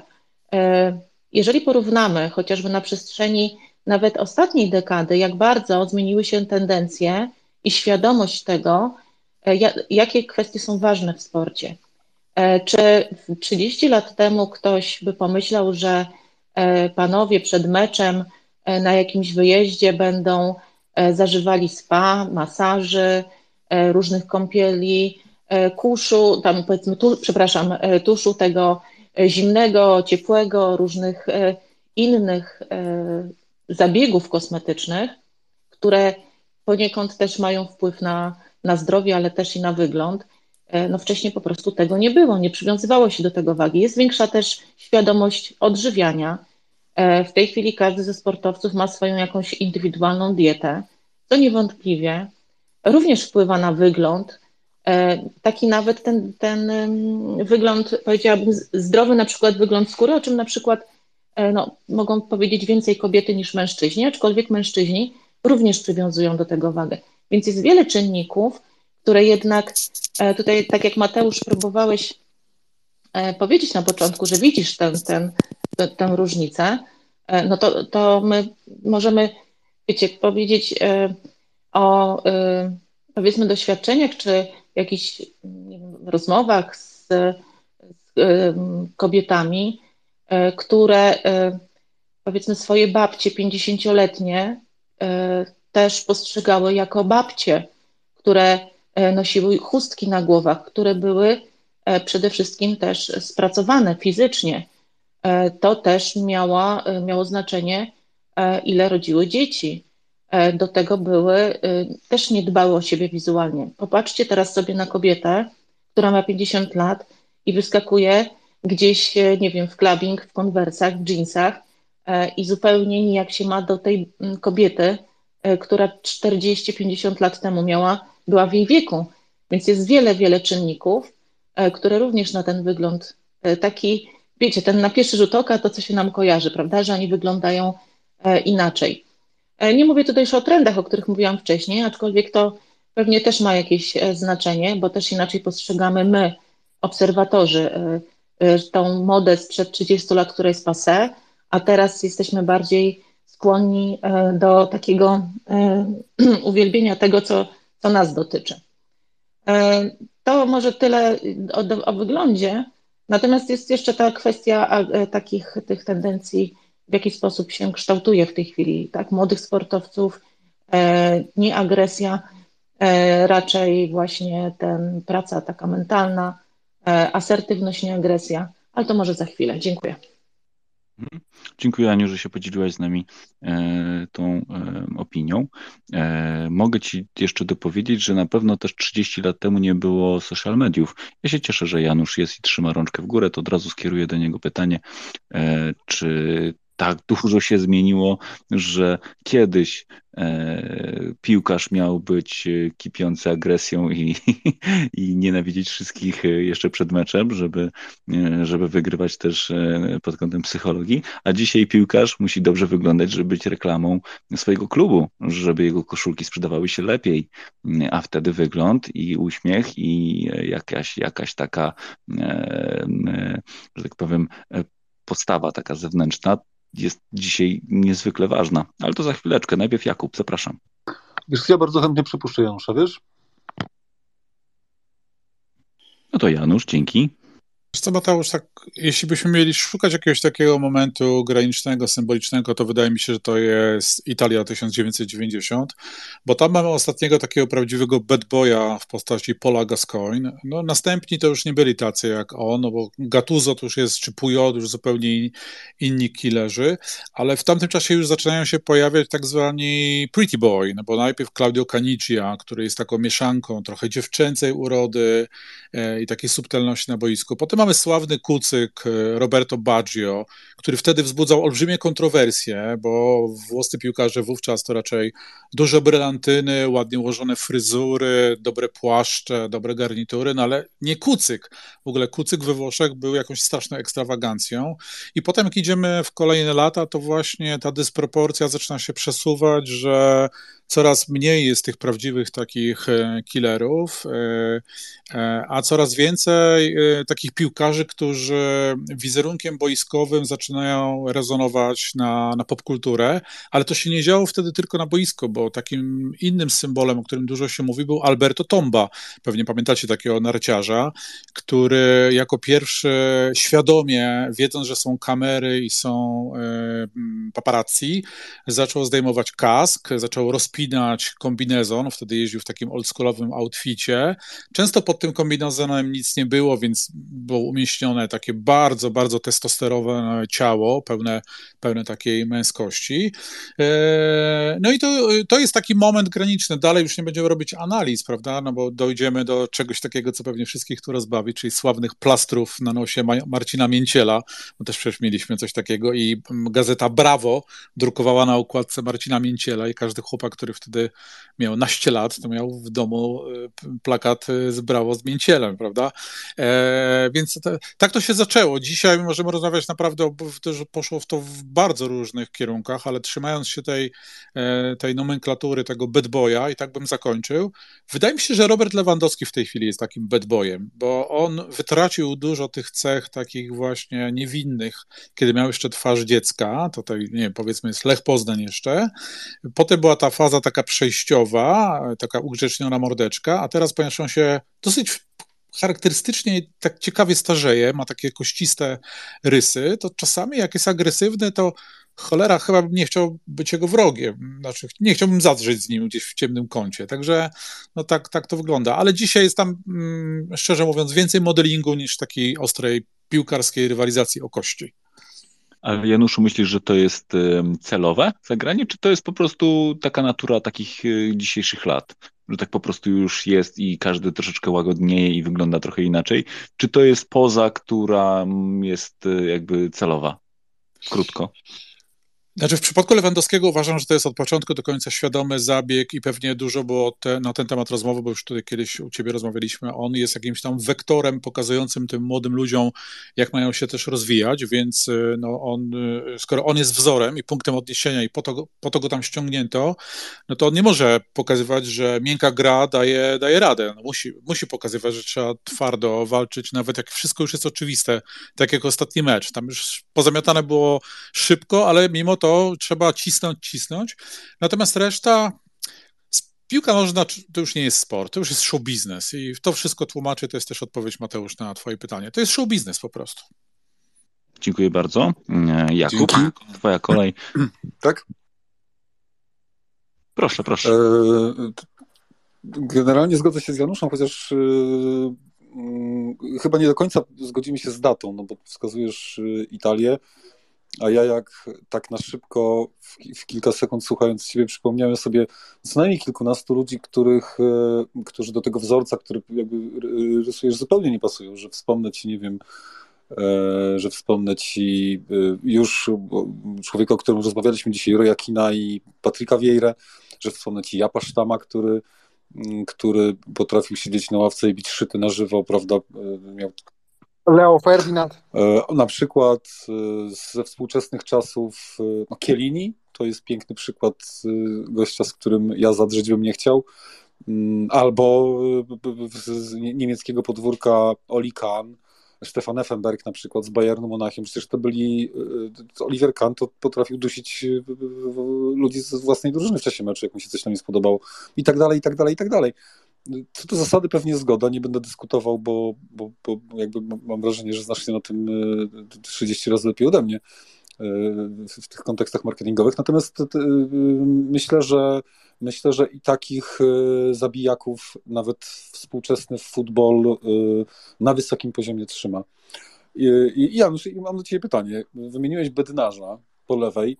Pamiętasz kto hasał po prawej z charakterystycznym metrowym wąsem na twarzy? Zbigniew Kaczmarek? E, a nie Grzegorz Lewandowski? Eee, tak, masz rację, przepraszam, ale z, wąs, z wąsem? Tak, Lewandowski z wąsem? Takim wąsem, według mnie od ucha do ucha niemalże, wiesz, takim, takim prawdziwym okay. Meksykańcem, nie? Dzięki. Kuba, Kuba, ja się wtedy niezbyt dobrze odżywiałem, także mogę nie pamiętać, ale masz rację, masz rację, tak, był Lewandowski. Dzięki. A, ty, a, nie, a, nie myśl, a nie myślisz o Grzegorzu Mandziejewiczu przypadkiem? To chyba Zbigniew Mandziejewicz, ale to bramkarz. Tak. Bramka. A, to czekaj, to mi się coś pomyliło. Nie? Dobra, poczekajcie po kolei, panowie. Najpierw Łukasz, proszę. E, wiecie co, bo tutaj tak e, słyszę, jak rozmawiacie o tych trudnych charakterach e, boiskowych, to ja wam opowiem taką e, historyjkę, bo w zeszłym roku w listopadzie byłem na spotkaniu e, z byłym brazylijskim piłkarzem ekstraklasy, z Edim Adriandiną. E, no i tam można było zadać mu pytania.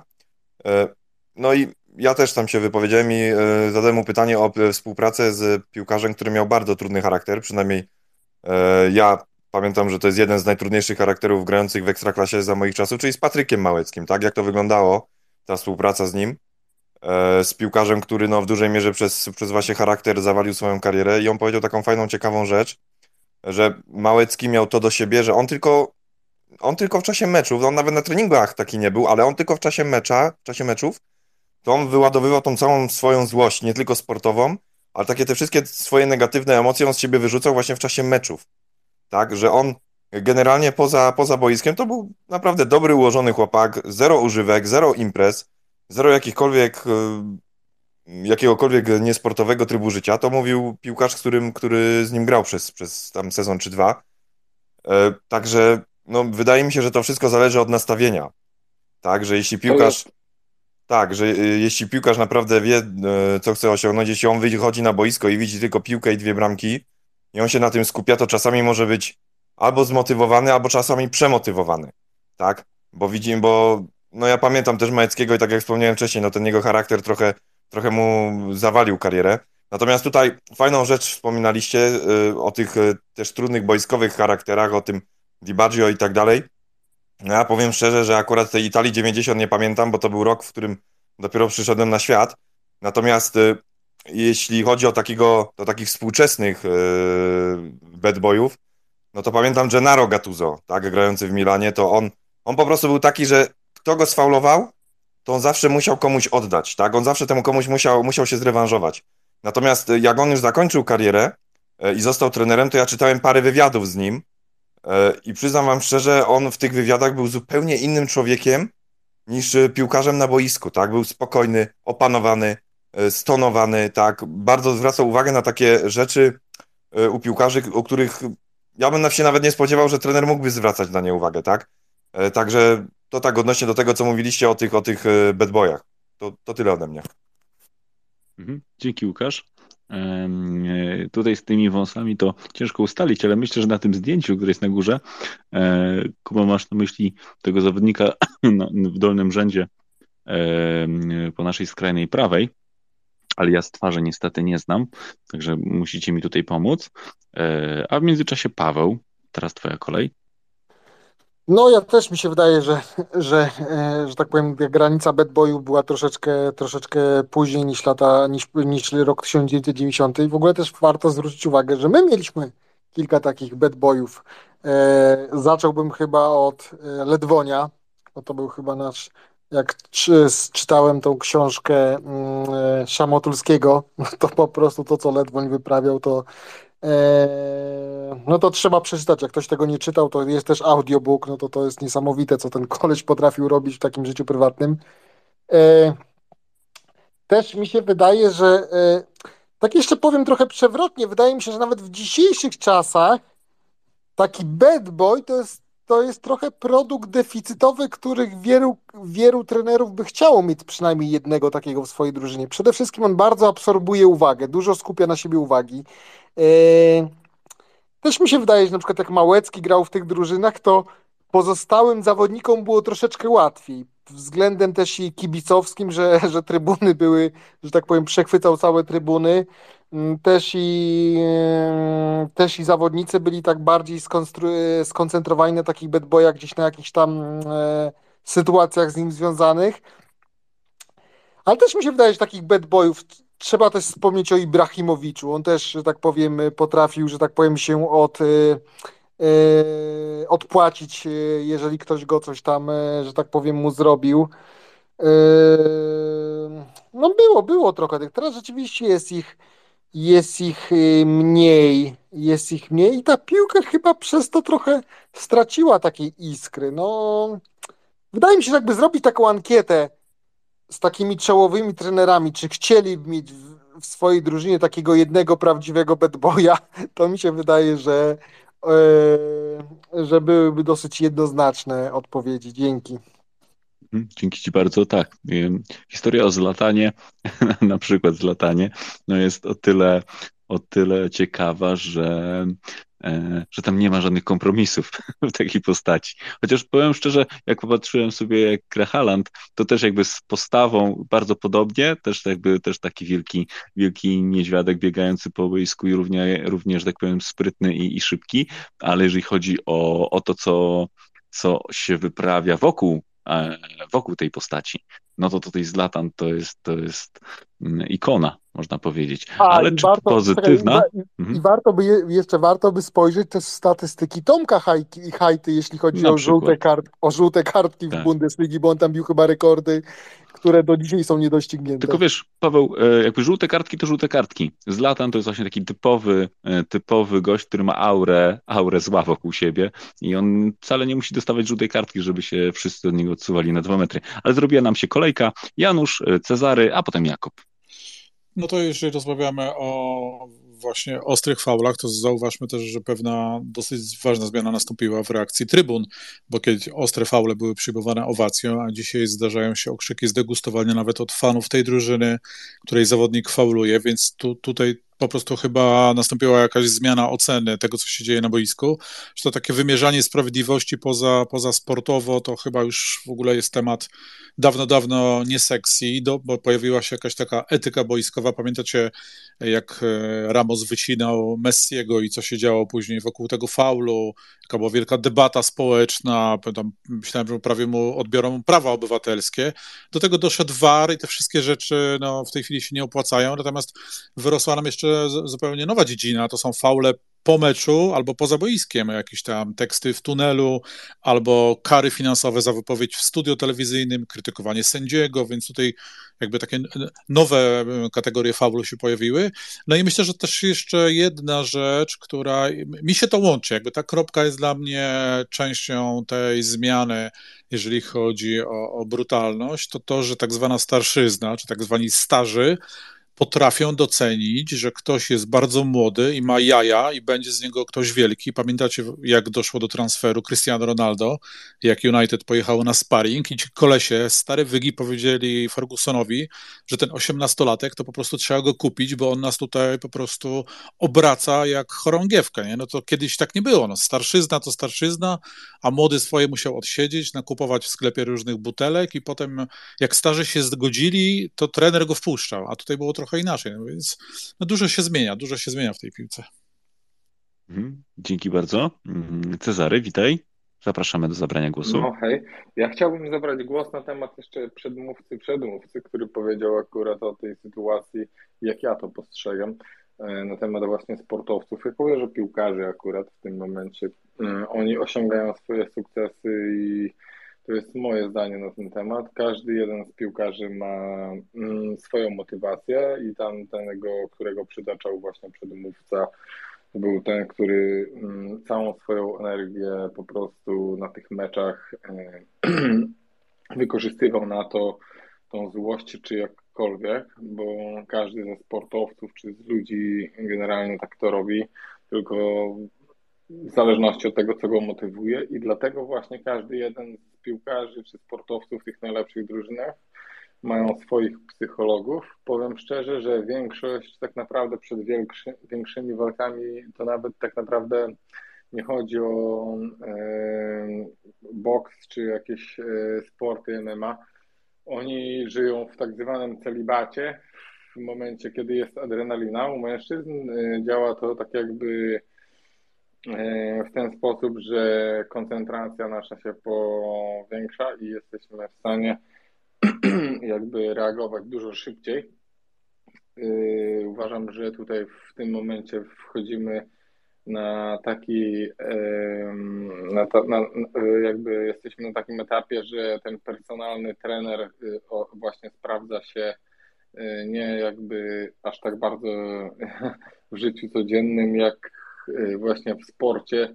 Y, nawet na przykład, za, za, za przykład na sam koniec swojej wypowiedzi y, podam, że by zapytać na przykład jakiegoś olimpijczyka, który dopiero co dobiegł na metę, na przykład biegnąc na 100 metrów, czy tam na 300 metrów, jakkolwiek, no to on jeszcze musi dojść do siebie przez jakieś kolejne 15 minut, nie jest w stanie do końca się składnie wypowiedzieć bo on żyje jakby, on wzbudził w sobie taką adrenalinę i psycholodzy mu pomogli, e, jakby uciekał dosłownie biegu, jakby uciekał e, biegu o życie. W ten sposób to wygląda. Więc tutaj nikt nie jest w stanie po prostu. Podobno człowiek, gdyby użył swoich siły mięśni i tego, jak nasz szkielet kostny jest zbudowany, mógłby w stanie śmiało podnieść cały samochód, tylko że my nie jesteśmy w stanie tego zrobić, po prostu nie jesteśmy w stanie wykorzystać tego. Druga sprawa to jest to właśnie mentalne jakby przygotowanie do tego wszystkiego. Więc to jest moje takie zdanie. Ciekawe, jak ktoś się odniesie do tego, tak poruszyłem dużo wątków.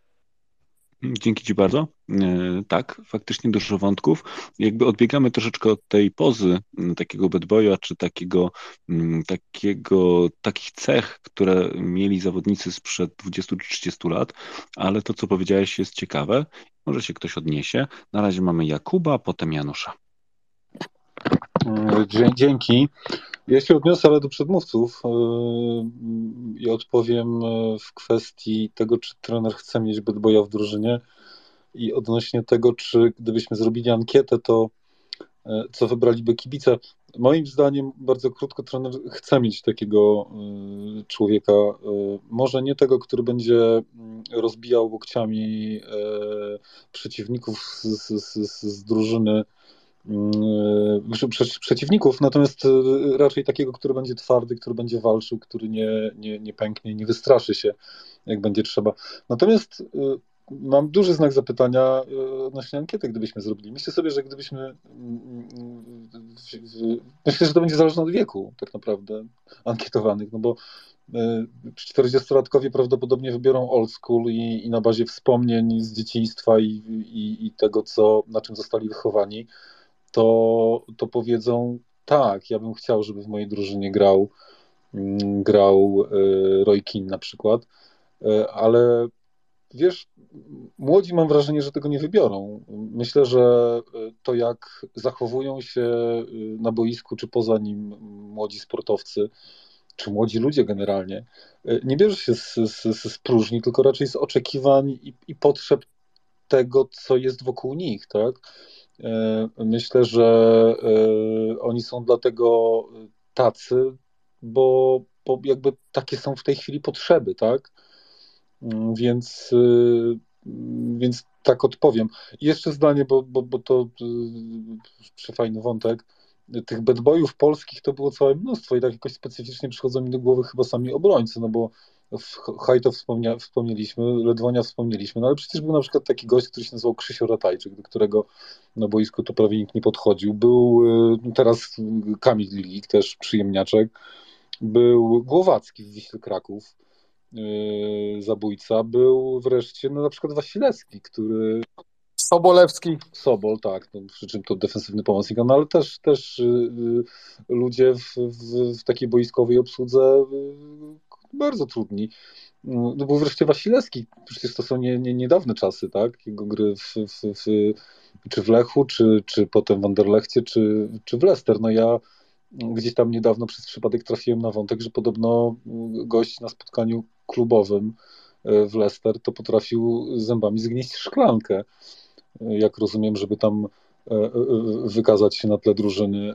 Szaleństwa i twardości mam wrażenie nam piłkarsko chyba nigdy nie brakowało, przynajmniej jednostkowo, może nie jako ogół, ale takich wybitnych na tym polu myślę znajdziemy bardzo wielu. Dzięki bardzo. Haj, to jeszcze tak 5 mm, sekund, dosłownie to moje zdanie jest, bo przepraszam, nie, w poprzedniej wypowiedzi nie byłem w stanie się wypowiedzieć.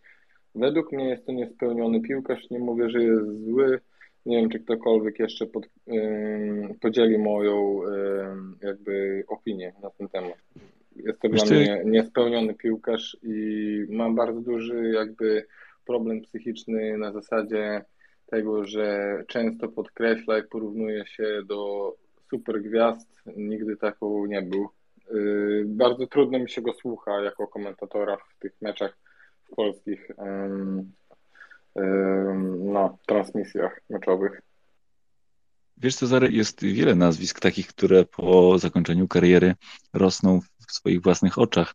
I o nich też kiedyś sobie porozmawiamy. To będzie oddzielny, oddzielny program, e, żeby powspominać sobie takich, takie brylanty, które, no cóż, no dorabiają troszeczkę za dużo tych y, biletów e, od swojej kariery. E, Janusz, zapraszam.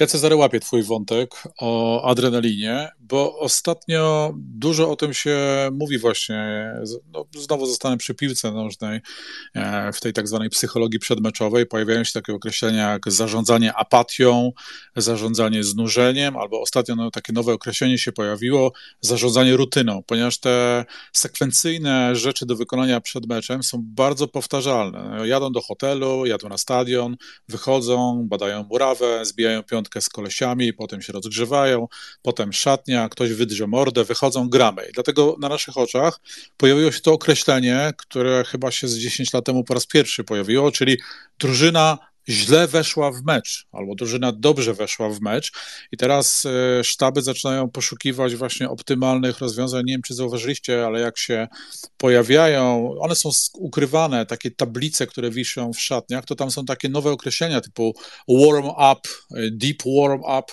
i to są inne rzeczy niż to, co my widzimy w e, transmisji w rozgrzewce. Tam jakieś nowe salki się pojawiają na stadionach, gdzie ci piłkarze mają się pobudzić i to jest taka jakaś taka nowa dziedzina właśnie, już w wielu ligach o tym się mówi i tutaj też są po, po, potrzebne jakieś zupełnie nowe skille, jakieś nowe kompetencje w sztabie, kogoś, kto nie zajmuje się sprintami, gumami, rozgrzewką bramkarzy, tylko kogoś, kto umie przyjść i w 7 minut włączyć zapalniczkę, żeby ta drużyna wyszła taka pobudzona właśnie, zdenerwowana.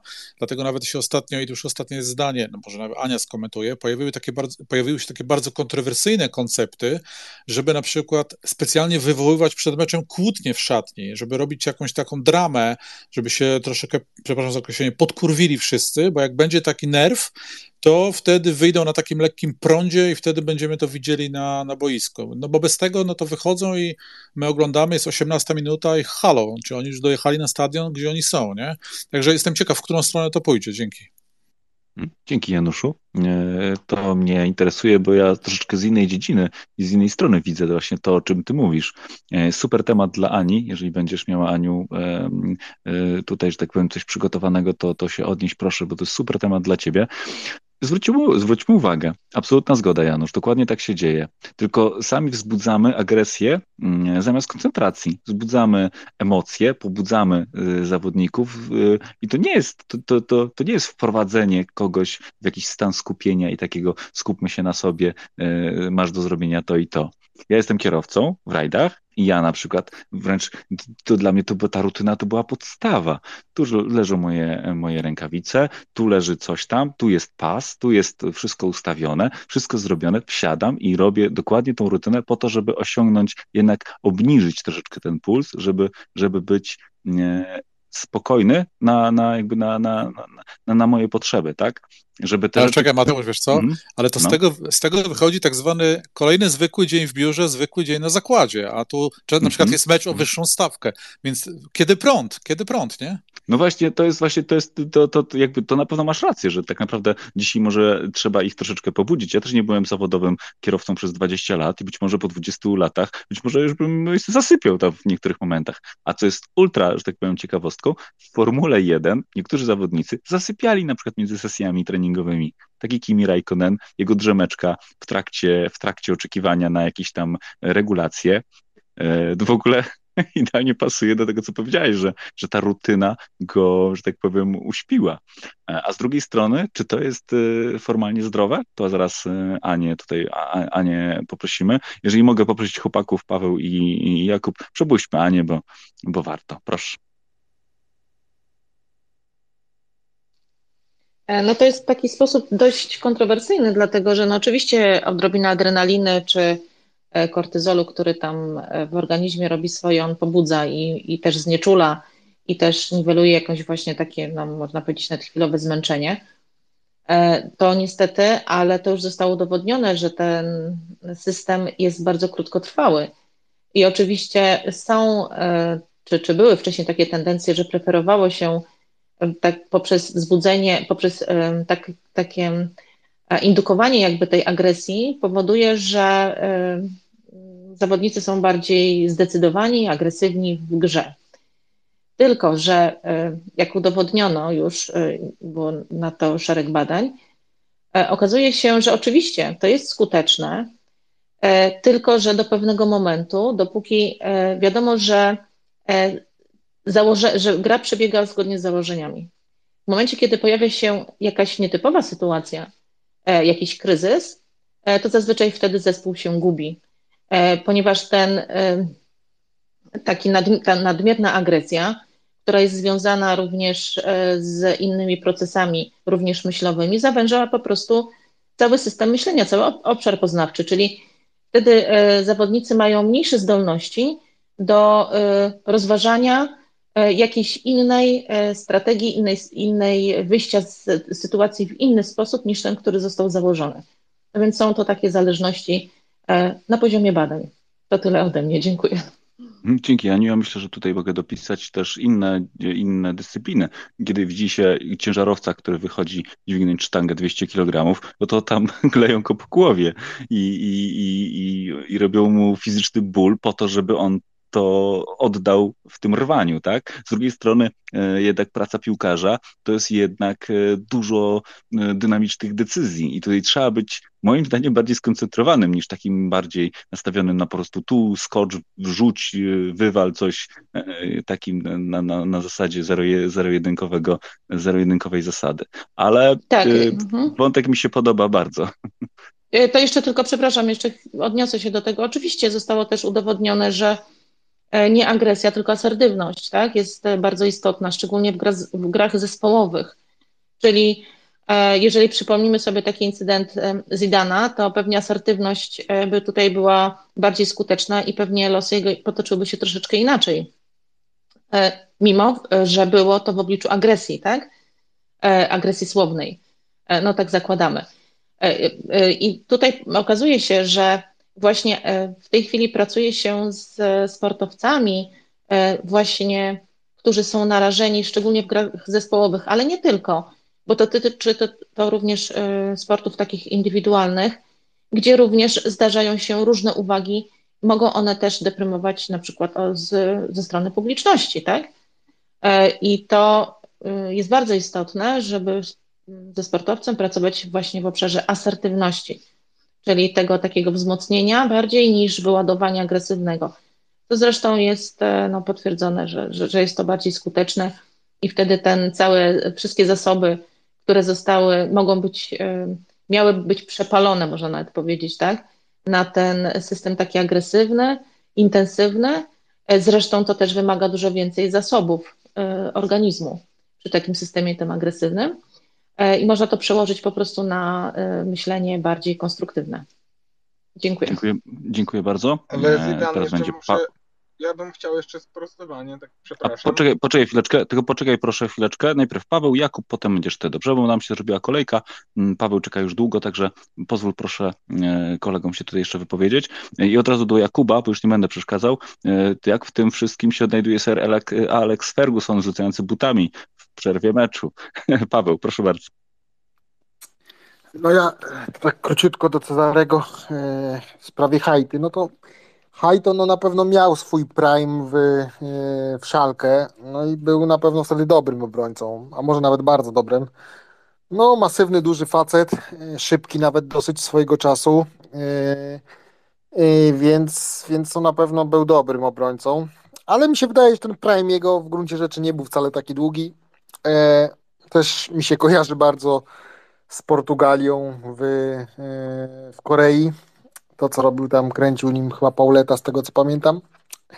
No, hajte, hajte, hajte trudno lubić, ale no, wydaje mi się, że ten jego sławny e, komentarz razem z Borkiem, szczególnie przy meczach Polska-Niemcy, no dobrze się słuchało, dobrze się słuchało i część osób ma do tego sentyment. Ja też trochę jestem w, tych, e, w, tym, gry, w tym gronie.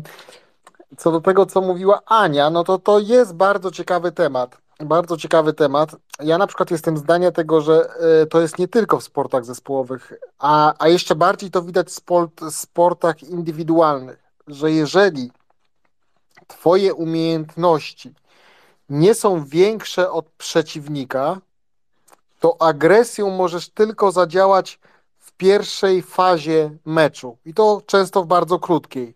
Kiedy, kiedy na, ta agresja wybudzi, yy, wzbudzi z tobą większą adrenalinę i tak dalej, ale na ogół przeciwnik, jak jest lepszy, to po prostu ten moment przeczeka.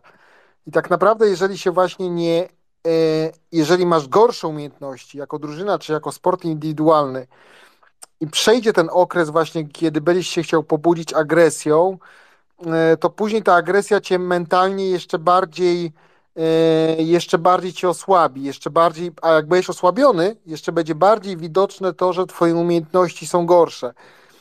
I to na przykład uważam, że bardzo dużo e, było widoczne w naszych meczach z Niemcami. Mm, jestem ciekawy, jak to teraz będzie wyglądało. My przez bardzo długi czas. O, to się może trochę skończyło, jak wygraliśmy z tymi Niemcami. Ale pamiętacie, wszystkie mecze z Niemcami były takie, no, za wszystkie wojny musimy im odpłacić, kuźwa, takie, no taka, taka agresja już widoczna za, zanim ten gwizdek się rozpoczął, prawda?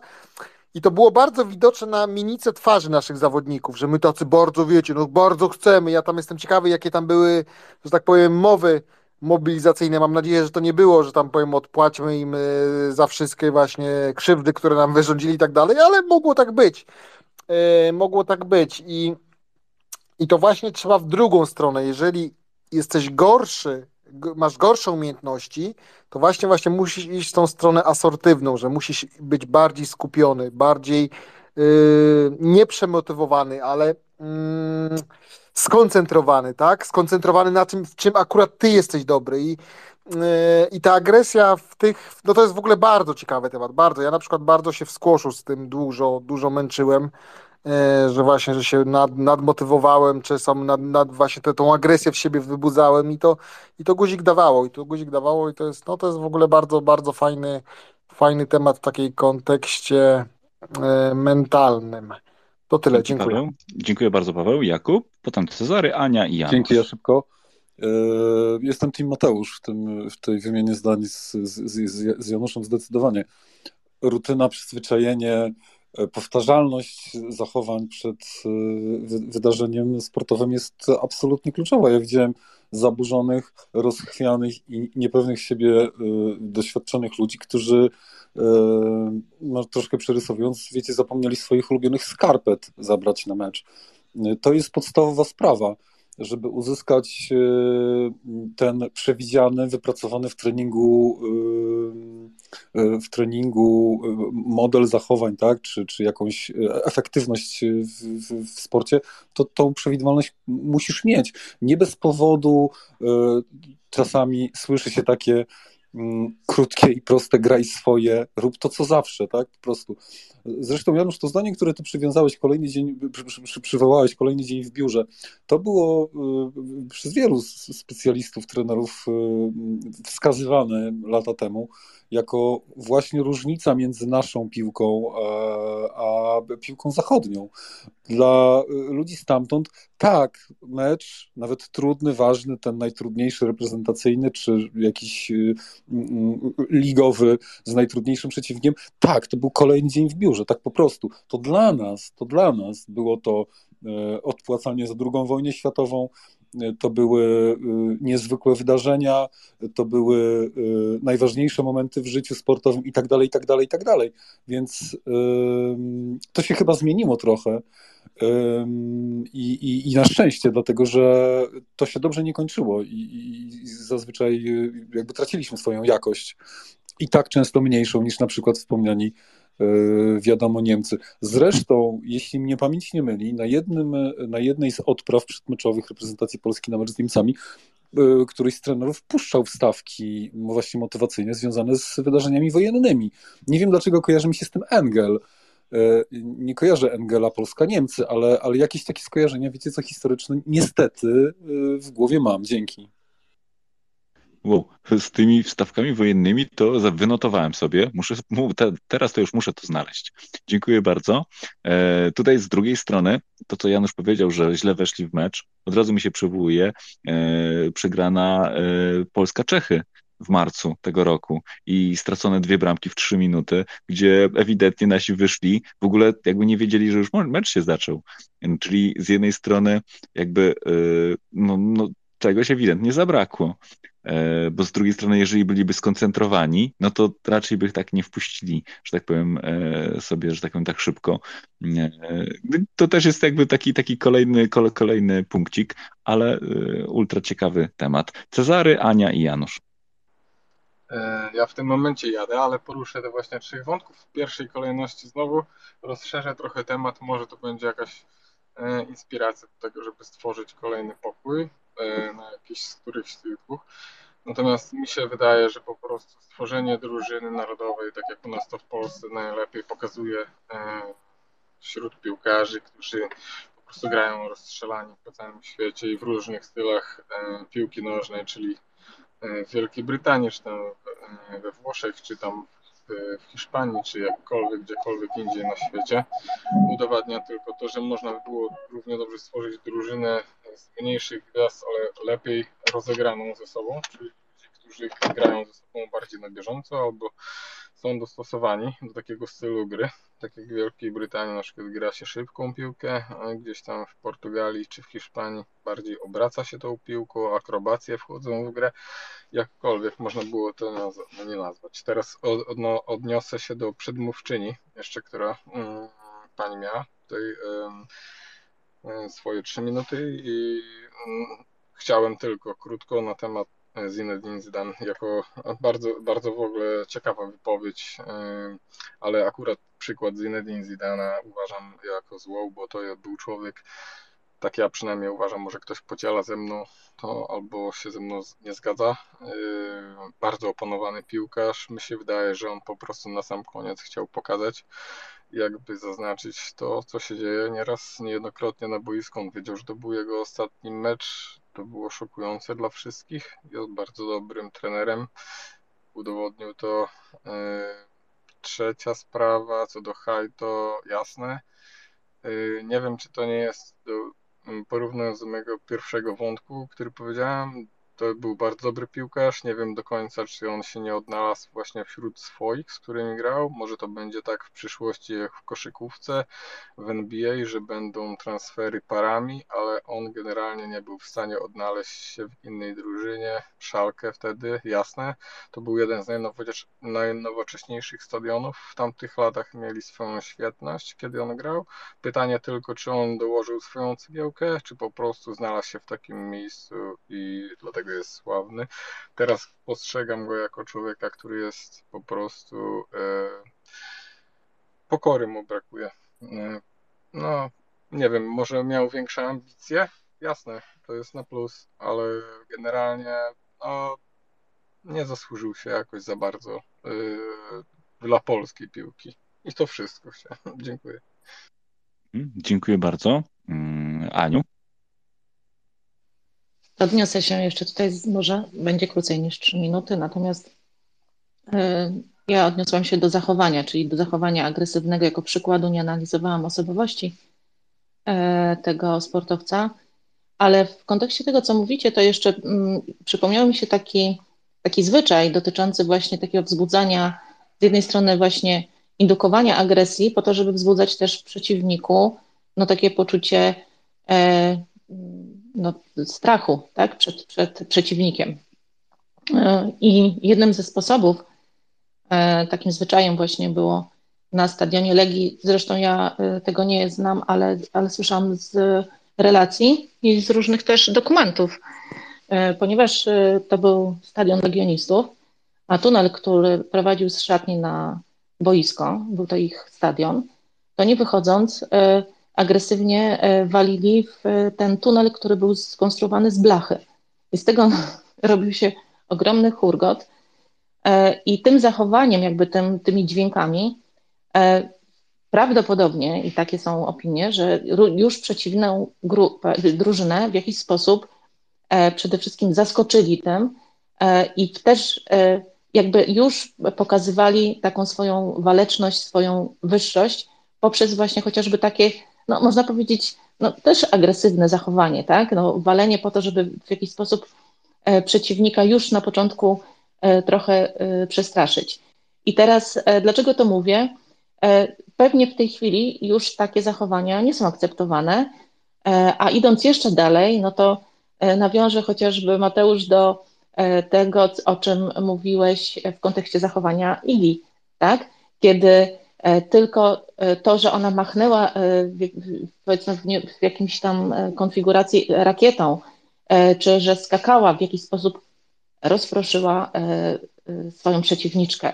Więc pokazuje po prostu jakby na przestrzeni wielu dekad, jak też ten aspekt się zmienił, że jednak ta, te zachowania takie właśnie bardziej agresywne, można powiedzieć bliższe atawizmom, no już w tej chwili w sporcie nie są E, w ogóle tak, e, akceptowany, e, akceptowany społecznie, no bo tutaj my dyskutujemy jako widzowie, jako kibice, a już chyba organizatorzy różnych imprez sportowych również nie dopuszczają takich zachowań, bo pewnie tacy legioniści na dzień dobry po takim zachowaniu pewnie obecnie, nie wiem, wydaje mi się, że byliby w jakiś sposób, znaczy ponieśliby tego konsekwencje, tak? Dziękuję bardzo.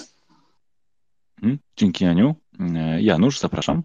Czy zacznę od tego, że jest to piekielnie mocny, merytoryczny pokój. Mateusz, Ania, nie wiem skąd bierzesz e, tych mówców, ale jest e, petarda. A propos tego filmiku, to Engel puścił filmik pokazujący odpalenie pocisków ze Schleswig-Holstein i podnoszenie szlabanu przez Niemców 1 września 39, bo myśmy w eliminacjach do Mundialu Koera 1 września grali z Norwegią. Wygraliśmy 3-0 no i stwierdził, że chłopaków nic tak nie pobudzi jak widok niemieckich wojsk wchodzących 1 września na teren Polski. To, to, to jest pewne, bo chyba sam Engel nawet mówił, że to było odkrywcze, że nikt wcześniej na to nie wpadł i no, znacie jego ego, jakby zawsze uważał, że jest najmądrzejszy. E, choć na ten temat opinie potem, jak e, ci piłkarze skończyli już grać zawodowo w piłkę, były różne. Nie, nie, nie wszystkim się to podobało, nawet się niektórzy nabijali. Ale jeszcze a propos bad boy, to chyba moglibyśmy zrobić taką subkategorię, bo myśmy sobie chyba wszyscy zwizualizowali takich agresywów, którzy są e, sfokusowani na przeciwnika. Ale była jeszcze taka odrębna kategoria takich bad boyów, którzy grali na drużynę, czyli pastwili się albo na najsłabszym elemencie formacji, albo na kolegów, że w ogóle nie dowożą jakości. I tutaj wspominałeś Kuba e, Krzyśka Ratajczyka z czasów, e, z czasów Ligi Mistrzów. No ja pamiętam, że Marek Jóźwiak po prostu się tak pastwił nad nim, cały czas wydzierał na niego mordę. Ja jako kibic to się chyba nawet trochę denerwowałem, bo uważałem, że tam coś nie gra, że może oni się pokłócili i że za chwilę będzie jakiś chaos, ale no właśnie dla mnie takim symbolem z tamtych czasów jest Jóźwiak. On wchodził od razu dar japę na, na wszystkich i, yy, i to jest chyba jakaś taka zupełnie odrębna kategoria i o ile tych takich brutali yy, grających na przeciwnika to będzie ubywało, to tych, którzy się wydzierają na kolegów trochę jest. No i teraz uwaga, tadam, dadam, wjeżdża Grzesiu Krychowiak, no bo chyba kto jak kto, ale Krychowiak na Krystiana Bielika to się w pewnym momencie, miałem wrażenie, uparł. No, co mecz to tam go przestawiał, ustawiał, gestykulował, wyzierał się na niego. I tylko nie wiem właśnie, czy to jest dobra, nie? Że, żeby w ten sposób zachowywać się w relacji do, do kolegi, zwłaszcza młodszego, który potrzebuje wsparcia. Czy to, jest, czy to jest w ogóle dobry pomysł? Nie wiem, co o tym sądzicie. Dzięki. Dzięki Januszu. Również dziękuję e, tutaj w imieniu zespołu za, za ocenę, ale pokój jest merytoryczny, bo wy przychodzicie. No, bez was pokój nie byłby, nie byłby wcale merytoryczny, e, ale, ale miło słyszeć.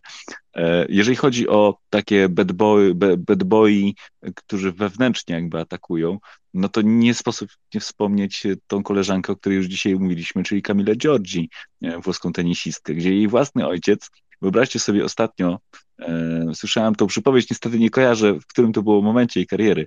Dar się tak głośno na, e, na sędziów, na zawodniczkę, że główna sędzina wezwała e, ochronę, żeby go przypilnowali, bo wyglądało to wręcz kuriozalnie, kiedy trener drze się na własną zawodniczkę, na sędziów, na wszystkich, a wszędzie, wszędzie widzi przeciwników. Mm, absolutnie zła energia.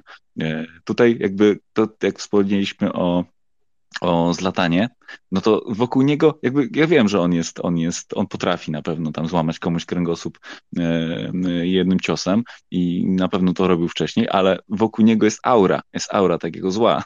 I jakby to też jest tak, że mm, zbliżam się w kierunku takiej, takiej, takiej definicji dzisiejszego bad boya, który jest trochę wizerunkowy, który trochę wygląda bardziej niż, niż robi, tutaj od razu mi się też kojarzy tak, tak, wiele takich przykładów, kiedy są strasznie tacy najarani na, na, na meczu, a po meczu zdjęcia, piąteczki, e, uśmiechy, autografy, nagle cała ta energia znika magicznie i się, i się pojawia pan e, z Instagrama, który, który zdobywa fanów. Ciekawostka. Dziękuję bardzo Januszu za tą wrzutkę, która rozpoczęła ultra ciekawą dyskusję. Nie wiem, kto był pierwszy, czy Cezary, czy Paweł, ale puśćmy Cezarego, bo Cezary dzisiaj jest pierwszy raz. Zapraszam. No hej, dziękuję. Ja tak krótko właśnie, bo na temat bad boyów, ja tak y, mało merytorycznie generalnie, ale w tym momencie chciałem dać za przykład właśnie akurat Grosickiego. Nie wiem, czy dzisiejszy temat, y, czy w ogóle dzisiaj był poruszone jego nazwisko. Bardzo ciekawi mnie, bo pamiętam jeszcze w 2012, kiedy te Euro w Polsce było organizowane, jego y, miejsce w drużynie było kwe bardzo kwestionowane. On był uważany za bad. Dlaczego? Bo jeszcze w momencie, kiedy on grał tam w tej Jagiellonii Białystok, był bardzo dobrym piłkarzem. Ja no, akurat miałem to szczęście, żeby oglądać go jeszcze w tych ligach dużo niżej. Pamiętam, że już od samego początku zwróciłem uwagę i on miał, jego zaangażowanie po prostu przerównywało tych wszystkich gwiazd e, zagranicznych, które grały w polskiej reprezentacji. Na początku był położony, postawiony na ławce. I ja pamiętam, że on po prostu bardzo tak szybko ewoluował w naszej reprezentacji, chociaż we Francji siedział na początku na ławce, z tego co pamiętam. Miał problemy jakieś tam z hazardem, jako bad boy, właśnie alkohol, gdzieś tam papierosy.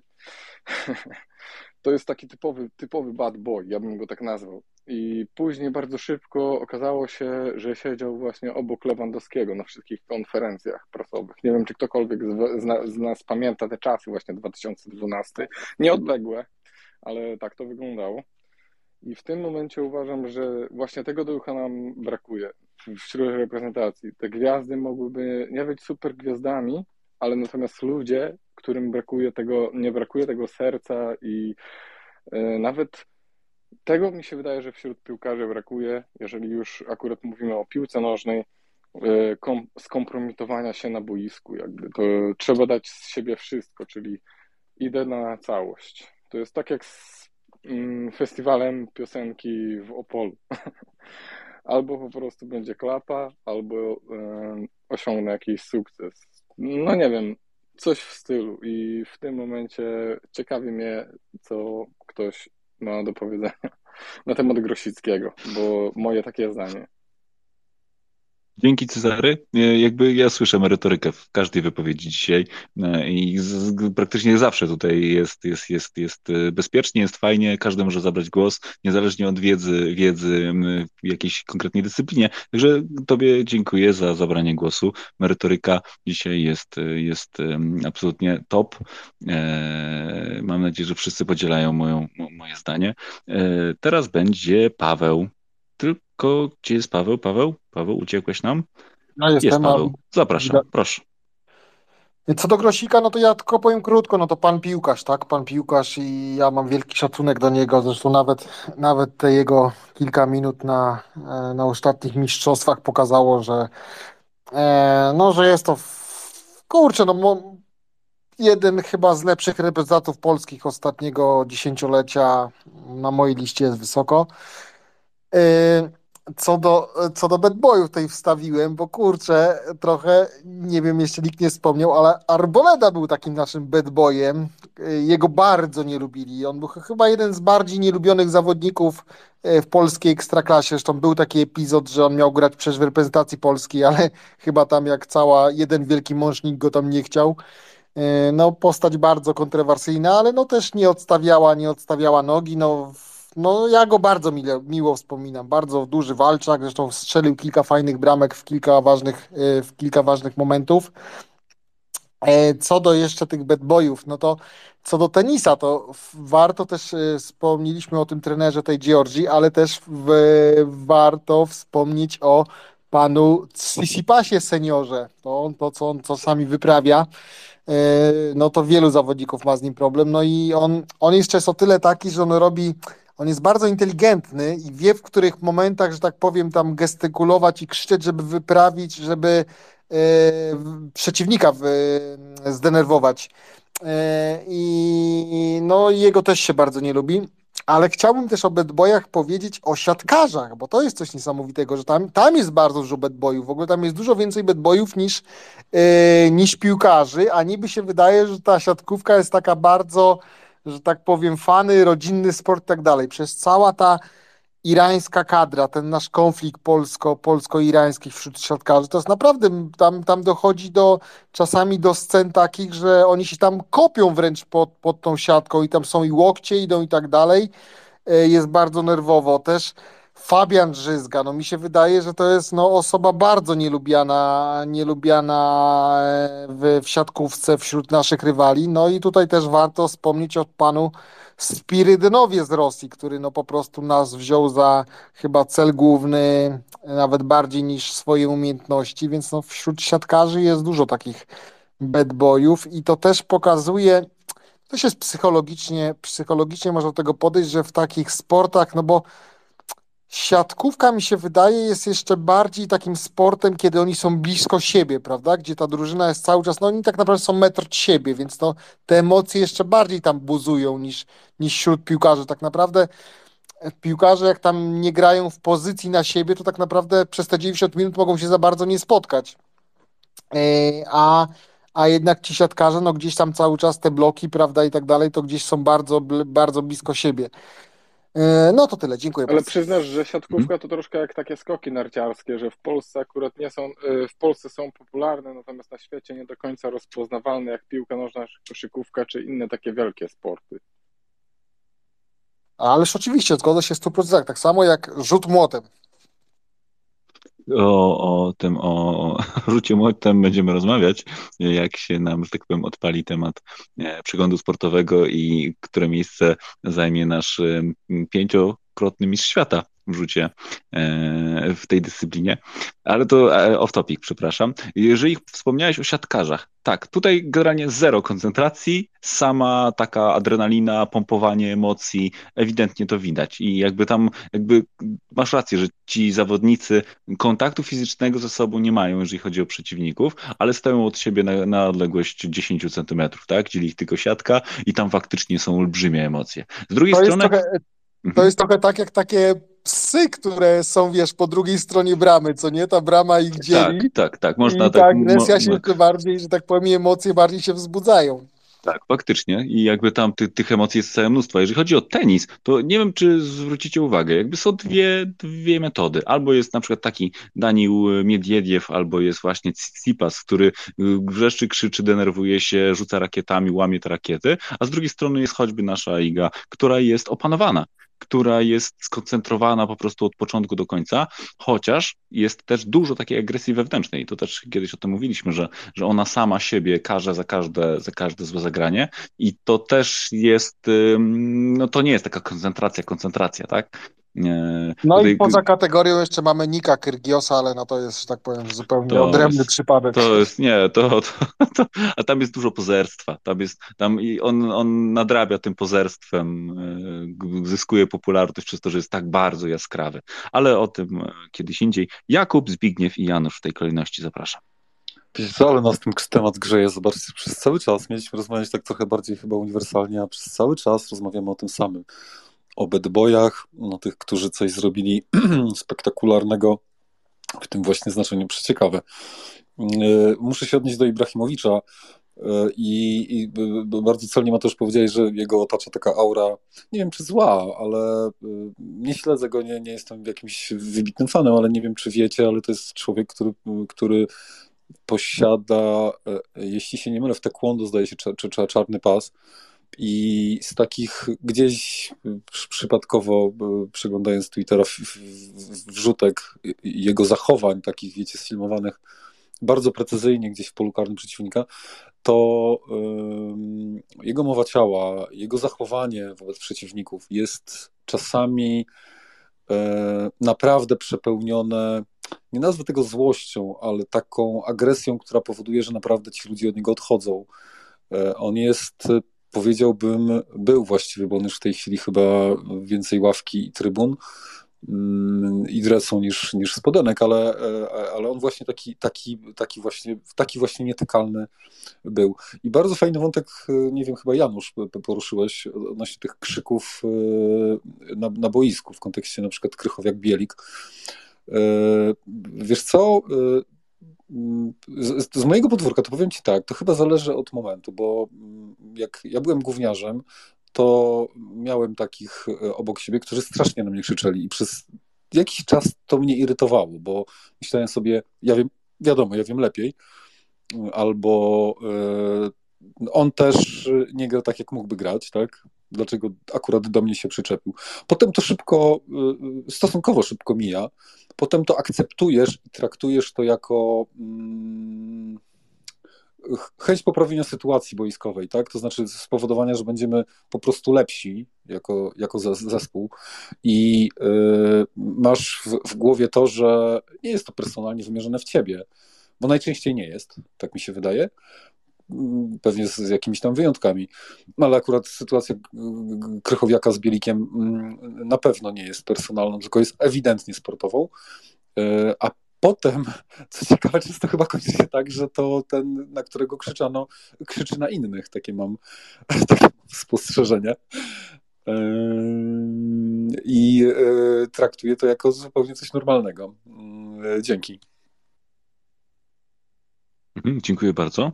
Zbigniew, witaj, cześć. No, witajcie, bo ja tak y, trochę nie miałem tego pełnego wątku, bo na chwilę wszedłem i musiałem wyjść pilnie, e, ale tak się przysłuchuję. Ja oczywiście nie będę odnosił indywidualnie, poza jednym wyjątkiem. E, tu Ania poruszyła taki temat y, najwcześniej Kuba odnośnie drużyn, że tu właśnie Legia wychodziła, to odstraszała, próbowała w taki sposób czy inny czy to jest dopuszczalne, czy nie. Kuba mówi, że na zachodzie to się lepiej zachowują. Ja mam troszkę inne zdanie, bo jakby sięgnąć historię i popatrzeć na wszelkiego rodzaju rywalizacje, wojny, bitwy, to poza, że tak powiem, taką bitwą wręcz, to zawsze było odstraszanie, przestraszanie, zastraszanie przeciwnika w jakiejś formie, czy to to walenie w tarczę, czy to walenie to, czy okrzyki i tak dalej, i tak dalej. I tutaj nie do końca, bo przecież jak weźmiemy mecze, mówicie Polska-Niemcy, Polska-Rosja, no to przecież to, to jakby podnosi poprzeczkę. Bo jakieś tam e, zadrażnienia, jakieś wchodzą takie inne e, motywacje, które nie zawsze są słuszne, ale, ale coś takiego bywa. Ale przecież weźmy mecze Francji z Anglią, to też to jest wielka rywalizacja domina, o dominację światową w swoim czasie i tak dalej. Jest taki, weźmy klubowe drużyny. Przecież wszelkiego rodzaju derby, e, co przecież e, nie trzeba to każdemu tłumaczyć, bo nie tylko o polskie derby chodzi, ale o każde jedne.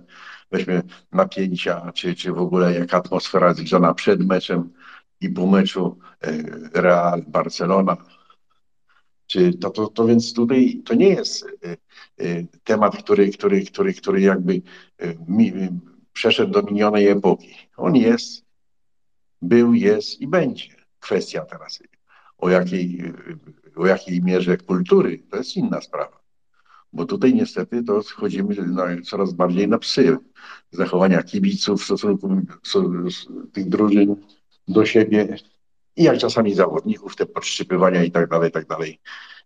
I dlatego, dlatego to, to jest to, no nie wiem, czy to nazwać, ale na pewno nie do końca pozytywny koloryt rywalizacji, ale tak zawsze będzie, bo, bo zawsze jak się rywalizowało się przecież, nie wiem jak wy, ale nawet jak w szkole od podstawówki poczynając i, i średnie szkoły, to jakieś mecze się rozgrywało między klasami no po co? Dla, dla rozrywki? Nie, to była rywalizacja kwestia teraz tylko poziomu zachowania i kultury. I tutaj, i tutaj niestety czasami jest to fajnie wygląda, bo jest pewna rywalizacja, ale czasami jedno jest to im dramatyczne i wielokroć było tragiczne. Także tutaj nie ma kraju jakiegoś czy, czy, czy, czy klubów, które są jakby takie wiodące że tak powiem, brzydko świętojebliwe, czy, czy bardzo moralne. Jest mecz jak mecz, zawody jak zawody, ale jest, przypuśćmy, pewna rywalizacja na pewnym poziomie i znaną drużyną, czy znaną nacją i to podnosi jakby stopień, stopień takiego, y, no tej, tej adrenaliny, tego, tego, tej mobilizacji, że są mecze, że nawet, tu był taki ciekawy wywiad że mówi, są mecze, że nawet nie trzeba specjalnie motywować, bo już samo to, że z tą drużyną się gra, czyli się walczy z tym przeciwnikiem, to już jakby dostarcza tyle motywacji, że raczej trzeba w niektórych przypadkach demotywować, czyli uspokajać, bo, bo się można wtedy bardziej spalić jeszcze. Także to tyle, na, tak ogólnikowo powiem. To tyle. Dzięki Zbigniew. Wiesz to jakby y, ten, y, ten pomysł na, na rozmowę o takich wielkich rywalizacjach, e, dobra ze złem, czy tam nie wiem, tego z, z tym trwającym przez wiele, wiele lat, świetny temat i jakby ja go mam wpisanego na przyszłość I obojętnie, czy to będzie rywalizacja Justyny Kowalczyk, czy to będzie Max Verstappen i Lewis Hamilton, w każdej dyscyplinie mamy takich, takich przeciwników, którzy ze sobą rywalizują przez długi, długi czas. Wrócimy do tego na pewno.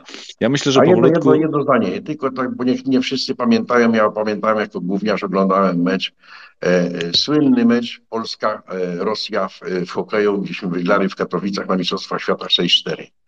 No to kochani, to było święto, to co się działo na trybunach i poza poza, poza e, trybunami po meczu, no to, to, to, to naprawdę dzisiaj się nawet nie ogląda. Notabene w dużo kulturalniejszy to sposób wyglądało niż by dzisiaj, bo dzisiaj to by było palenie, przewracanie samochodów, no ale, ale, ale tak to było i tak to niestety jest. Mhm, dziękuję Ci bardzo. Tak, rywalizacja z Rosją w każdej z dyscyplin to jest jedna z, jeden z wątków, który na pewno się pojawi.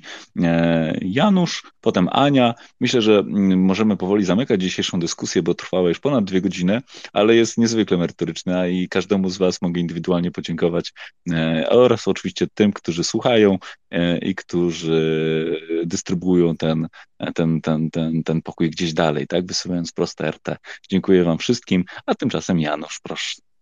To ja już jeszcze do tej szuflady tematów na kiedyś, ale podejrzewam, że u ciebie kiedyś to za tydzień albo za dwa, e, to takie sytuacje, kiedy cały świat kibicował słabszym, bo mi teraz przypomniałeś znowu Italię 90, nie wiem co mamy dzisiaj z tym mundialem i sławny mecz Anglia-Kamerun, kiedy cały świat kibicował Kamerunowi, albo to taki Miglans, co taki śmieszny skoczek narciarski, jakiś, jak on miał ksywkę, orzeł, nie pamiętam jak on się nazywał, który też, wiadomo było, że on nic nie potrafi, żeby tam się na tym progu nie rozbił, a cały świat trzymał za niego kciuki, bo tam, żeby sobie radził. Ale nie o tym na koniec, skoro tutaj dyrektor Twittera przed chwilą powiedział, że za długo gadamy o tych bad boyach, to powiem wam, że ja mam taką mm, problem z kalkulacją, czy dzisiaj się w piłce nożnej opłaca być bad boyem. No bo tak z jednej strony taki pierwszy odruch nie, no bo sponsorzy nie lgną do takich gości, bo, bo tłumy już nie kochają takich ludzi, ale z drugiej strony e, w tej masie bardziej modelingowej niż sportowej, kiedy wszyscy są tak bardzo do siebie podobni, to to może jednak tak, że to jest sposób, żeby się dostać do, do programów sportowych, żeby zatrzymali na, na setkę do kamery po meczu, żeby tabloidy o tym pisały, także tak waży mi się jeden jeden w takiej prostej kalkulacji nie umiem ocenić, dzisiaj jak chłopak ma 19 lat i jest pewny swoje, swoich umiejętności i sobie wymyśli, że dobra, to ja będę chciał być kimś takim, to czy on więcej zyskuje, czy traci? Ja tutaj daję remis, nie umiem wskazać, ale ciekaw jestem waszej opinii. Dzięki bardzo. Dzięki Janusz. Tak, giganci versus przegrani, e, ten Dawid i Goliat, tak, tak, świetny temat. Będzie, będzie. E, jak teraz to powiedziałeś o tym, czy warto być bad boyem i czy to się e, opłaca tak indywidualnie, to strasznie brzęczy mi w uszach to, co powiedział Cezary o, o tym zachowaniu Zidana. Ja pamiętam, jak płakałem na tamtym meczu, bo ja tego nie rozumiałem wtedy. A dzisiaj jakby to wraca już jakby w troszeczkę w innych kolorach, Mm, też dobry temat. To też jest dobry temat. Czy to było e, przemyślane, czy to było jakby e, takie wywołane instynktem po prostu? Niesamowity temat. Dzięki Cezary. E, to się przyda na przyszłość. Aniu, zapraszam. No tak, może warto, ale chyba się jednak nie opłaca w kontekście tego, co powiedzieliście. I E, przypomniało się to, co Zbigniew powiedział, że chyba jednak świat sportu obala ten mit, że mili faceci e, nie wygrywają, e, w tym sensie, że hokej akurat jest takim sportem, gdzie występuje najwięcej fauli. Zresztą w sporcie jeszcze jest definiowana taka agresja instrumentalna, czyli sprytne sfaulowanie przeciwnika po to, żeby zdobyć punkt. Tak? I w hokeju na przykład były e, badania robione, gdzie właśnie jest e, najwięcej fauli e, i okazało się, że łączny czas kar uzyskiwanych przez drużynę w ogóle nie współgra z jej wynikami w sporcie. Czyli wynika z tego, że agresja może przynieść korzyści drużynie, czyli to, co mówiliśmy wcześniej, lecz ten właśnie gniew związany z agresją, takie zawężenie myślenia jest w zasadzie taką wrogą bezproduktywnością. E, I okazało się, e, jak były prowadzone właśnie szerokie badania na ten temat, okazuje się, że właśnie ta agresja ujemnie wpływa na koncentrację i podejmowanie decyzji. Właśnie e, hokej jest takim chyba najbardziej właśnie agresywnym sportem. Ale wydaje mi się, że tutaj jeszcze bardzo istotną rolę odgrywa tak zwany efekt widowni. To może tak tylko na koniec, być może świat sportu też już ma tego świadomość, że oczywiście sport pomaga w rozładowaniu agresji zawodników przy różnych właśnie takich działaniach, to niestety, ale e, to e, wspomniał chyba właśnie też Zbigniew, to w kibicach e, powstaje ta agresja. I ona występuje wśród właśnie kibiców sportów kontaktowych. Okazuje się, że na przykład teoria instynktów to tłumaczy, że oglądanie na przykład zachowań agresywnych rodzi takie zachowania agresywne bez możliwości rozładowania. Jeżeli mówimy tu o tym obszarze takim psychologicznym, Czyli ta frustracja związana z niemożliwością wyładowania tego na przyczynie tej frustracji powoduje wtedy agresję w, e, w publiczności, w widowni. E, I to właśnie dochodzi do takiego stwierdzenia, że obserwowanie zachowania agresywnego e, zawodników wyzwala agresję, co nikomu nie służy. Dlatego od tej agresji się odchodzi i przechodzi się do innych narzędzi, innych czynników, E, które mają ją wyeliminować, bo jak wiemy, czasami skutki tego e, są tragiczne. Dziękuję. Dzięki Ci, Aniu, za podsumowanie. Mm, ja też jeszcze, tak mi się wydaje, że mm, jakby pod, po, po, podbijanie mm, takiego, takiego, takiego poziomu sportowego poprzez e, jakieś takie ekspresje, załóżmy, mogę to tak nazwać, jakby też budzi w pewnym momencie taki stan, że to jest że znowu tam na mnie pokrzyczał, czy rzucił we mnie czymś, czy tam nie wiem, czy tam e, się wydzierał, czy coś tam nie zaskoczył. I następnym razem to coś musi przebić to wcześniejsze, czyli musi być jeszcze głośniej, jeszcze bardziej musi się tam na, na, na mnie wydzierać, jeszcze bardziej musi mnie zaskoczyć. To moim zdaniem to kierunek chyba e, no, nieodpowiedni. Tak mi się wydaje, że ten, że ten piłkarz, załóżmy po setnym wykrzykiwaniu na, w jego kierunku, już na 101 raz już pewnie nie reaguje w ogóle, tylko po prostu ta rutyna się przesuwa e, w kierunku coraz bardziej ekstremalnych zachowań. Mm, dobry, dobry temat, naprawdę, który otworzył wiele wątków na przyszłość. Dziękuję każdemu z osobna i wszystkim, i wszystkim e, razem e, za tą wrzutkę o tym, o tym filmie wojennym puszczanym na, na meczu z Niemcami przez Engela. No to powiem wam, że zaskoczyliście mnie totalnie swoją wiedzą i, swoim, i swoją tutaj, że tak powiem, szerokością wiedzy. Super. Mateusz z Norwegią, z Norwegią. Z Norwegią, z Norwegią, przepraszam. 1 września. O, to właśnie, no tak, 1 września, oczywiste. Super sprawa. Powiem Wam, że dziękuję Wam bardzo. E, widzimy się e, tutaj w sportowych gadkach zawsze w niedzielę i w poniedziałki o 21. Także zapraszam Was już teraz. E, absolutnie warto Was słuchać. E, jeżeli chodzi o taki off-topic troszeczkę z boku, dzisiejszy mecz Igi Świątek jest e, przełożony na jutro. Jeżeli ktoś jutro w okolicach godziny 13.30 ma dostęp do Kanal Plus, to bardzo proszę o kibicowanie. Czeka na nas już Jelena Rybakina w ćwierćfinale. Oczywiście po pokonaniu Donny Vekic jutro, bo innego stanu rzeczy ja nie przyjmuję. E, dziękuję wszystkim, którzy pojawili się dzisiaj pierwszy raz. E, było miło, sympatycznie dziękuję. E, tym, którzy przychodzą zawsze, również dziękuję. Dzięki Wam, mówcom, tutaj jest tak ciekawie i chce się przychodzić za każdym razem na nowo. Szukajcie nas w przestrzeni Twittera o godzinie 21. Zaobserwujcie radio wolna.pl w lewym górnym rogu. Mm, dzięki. Do usłyszenia.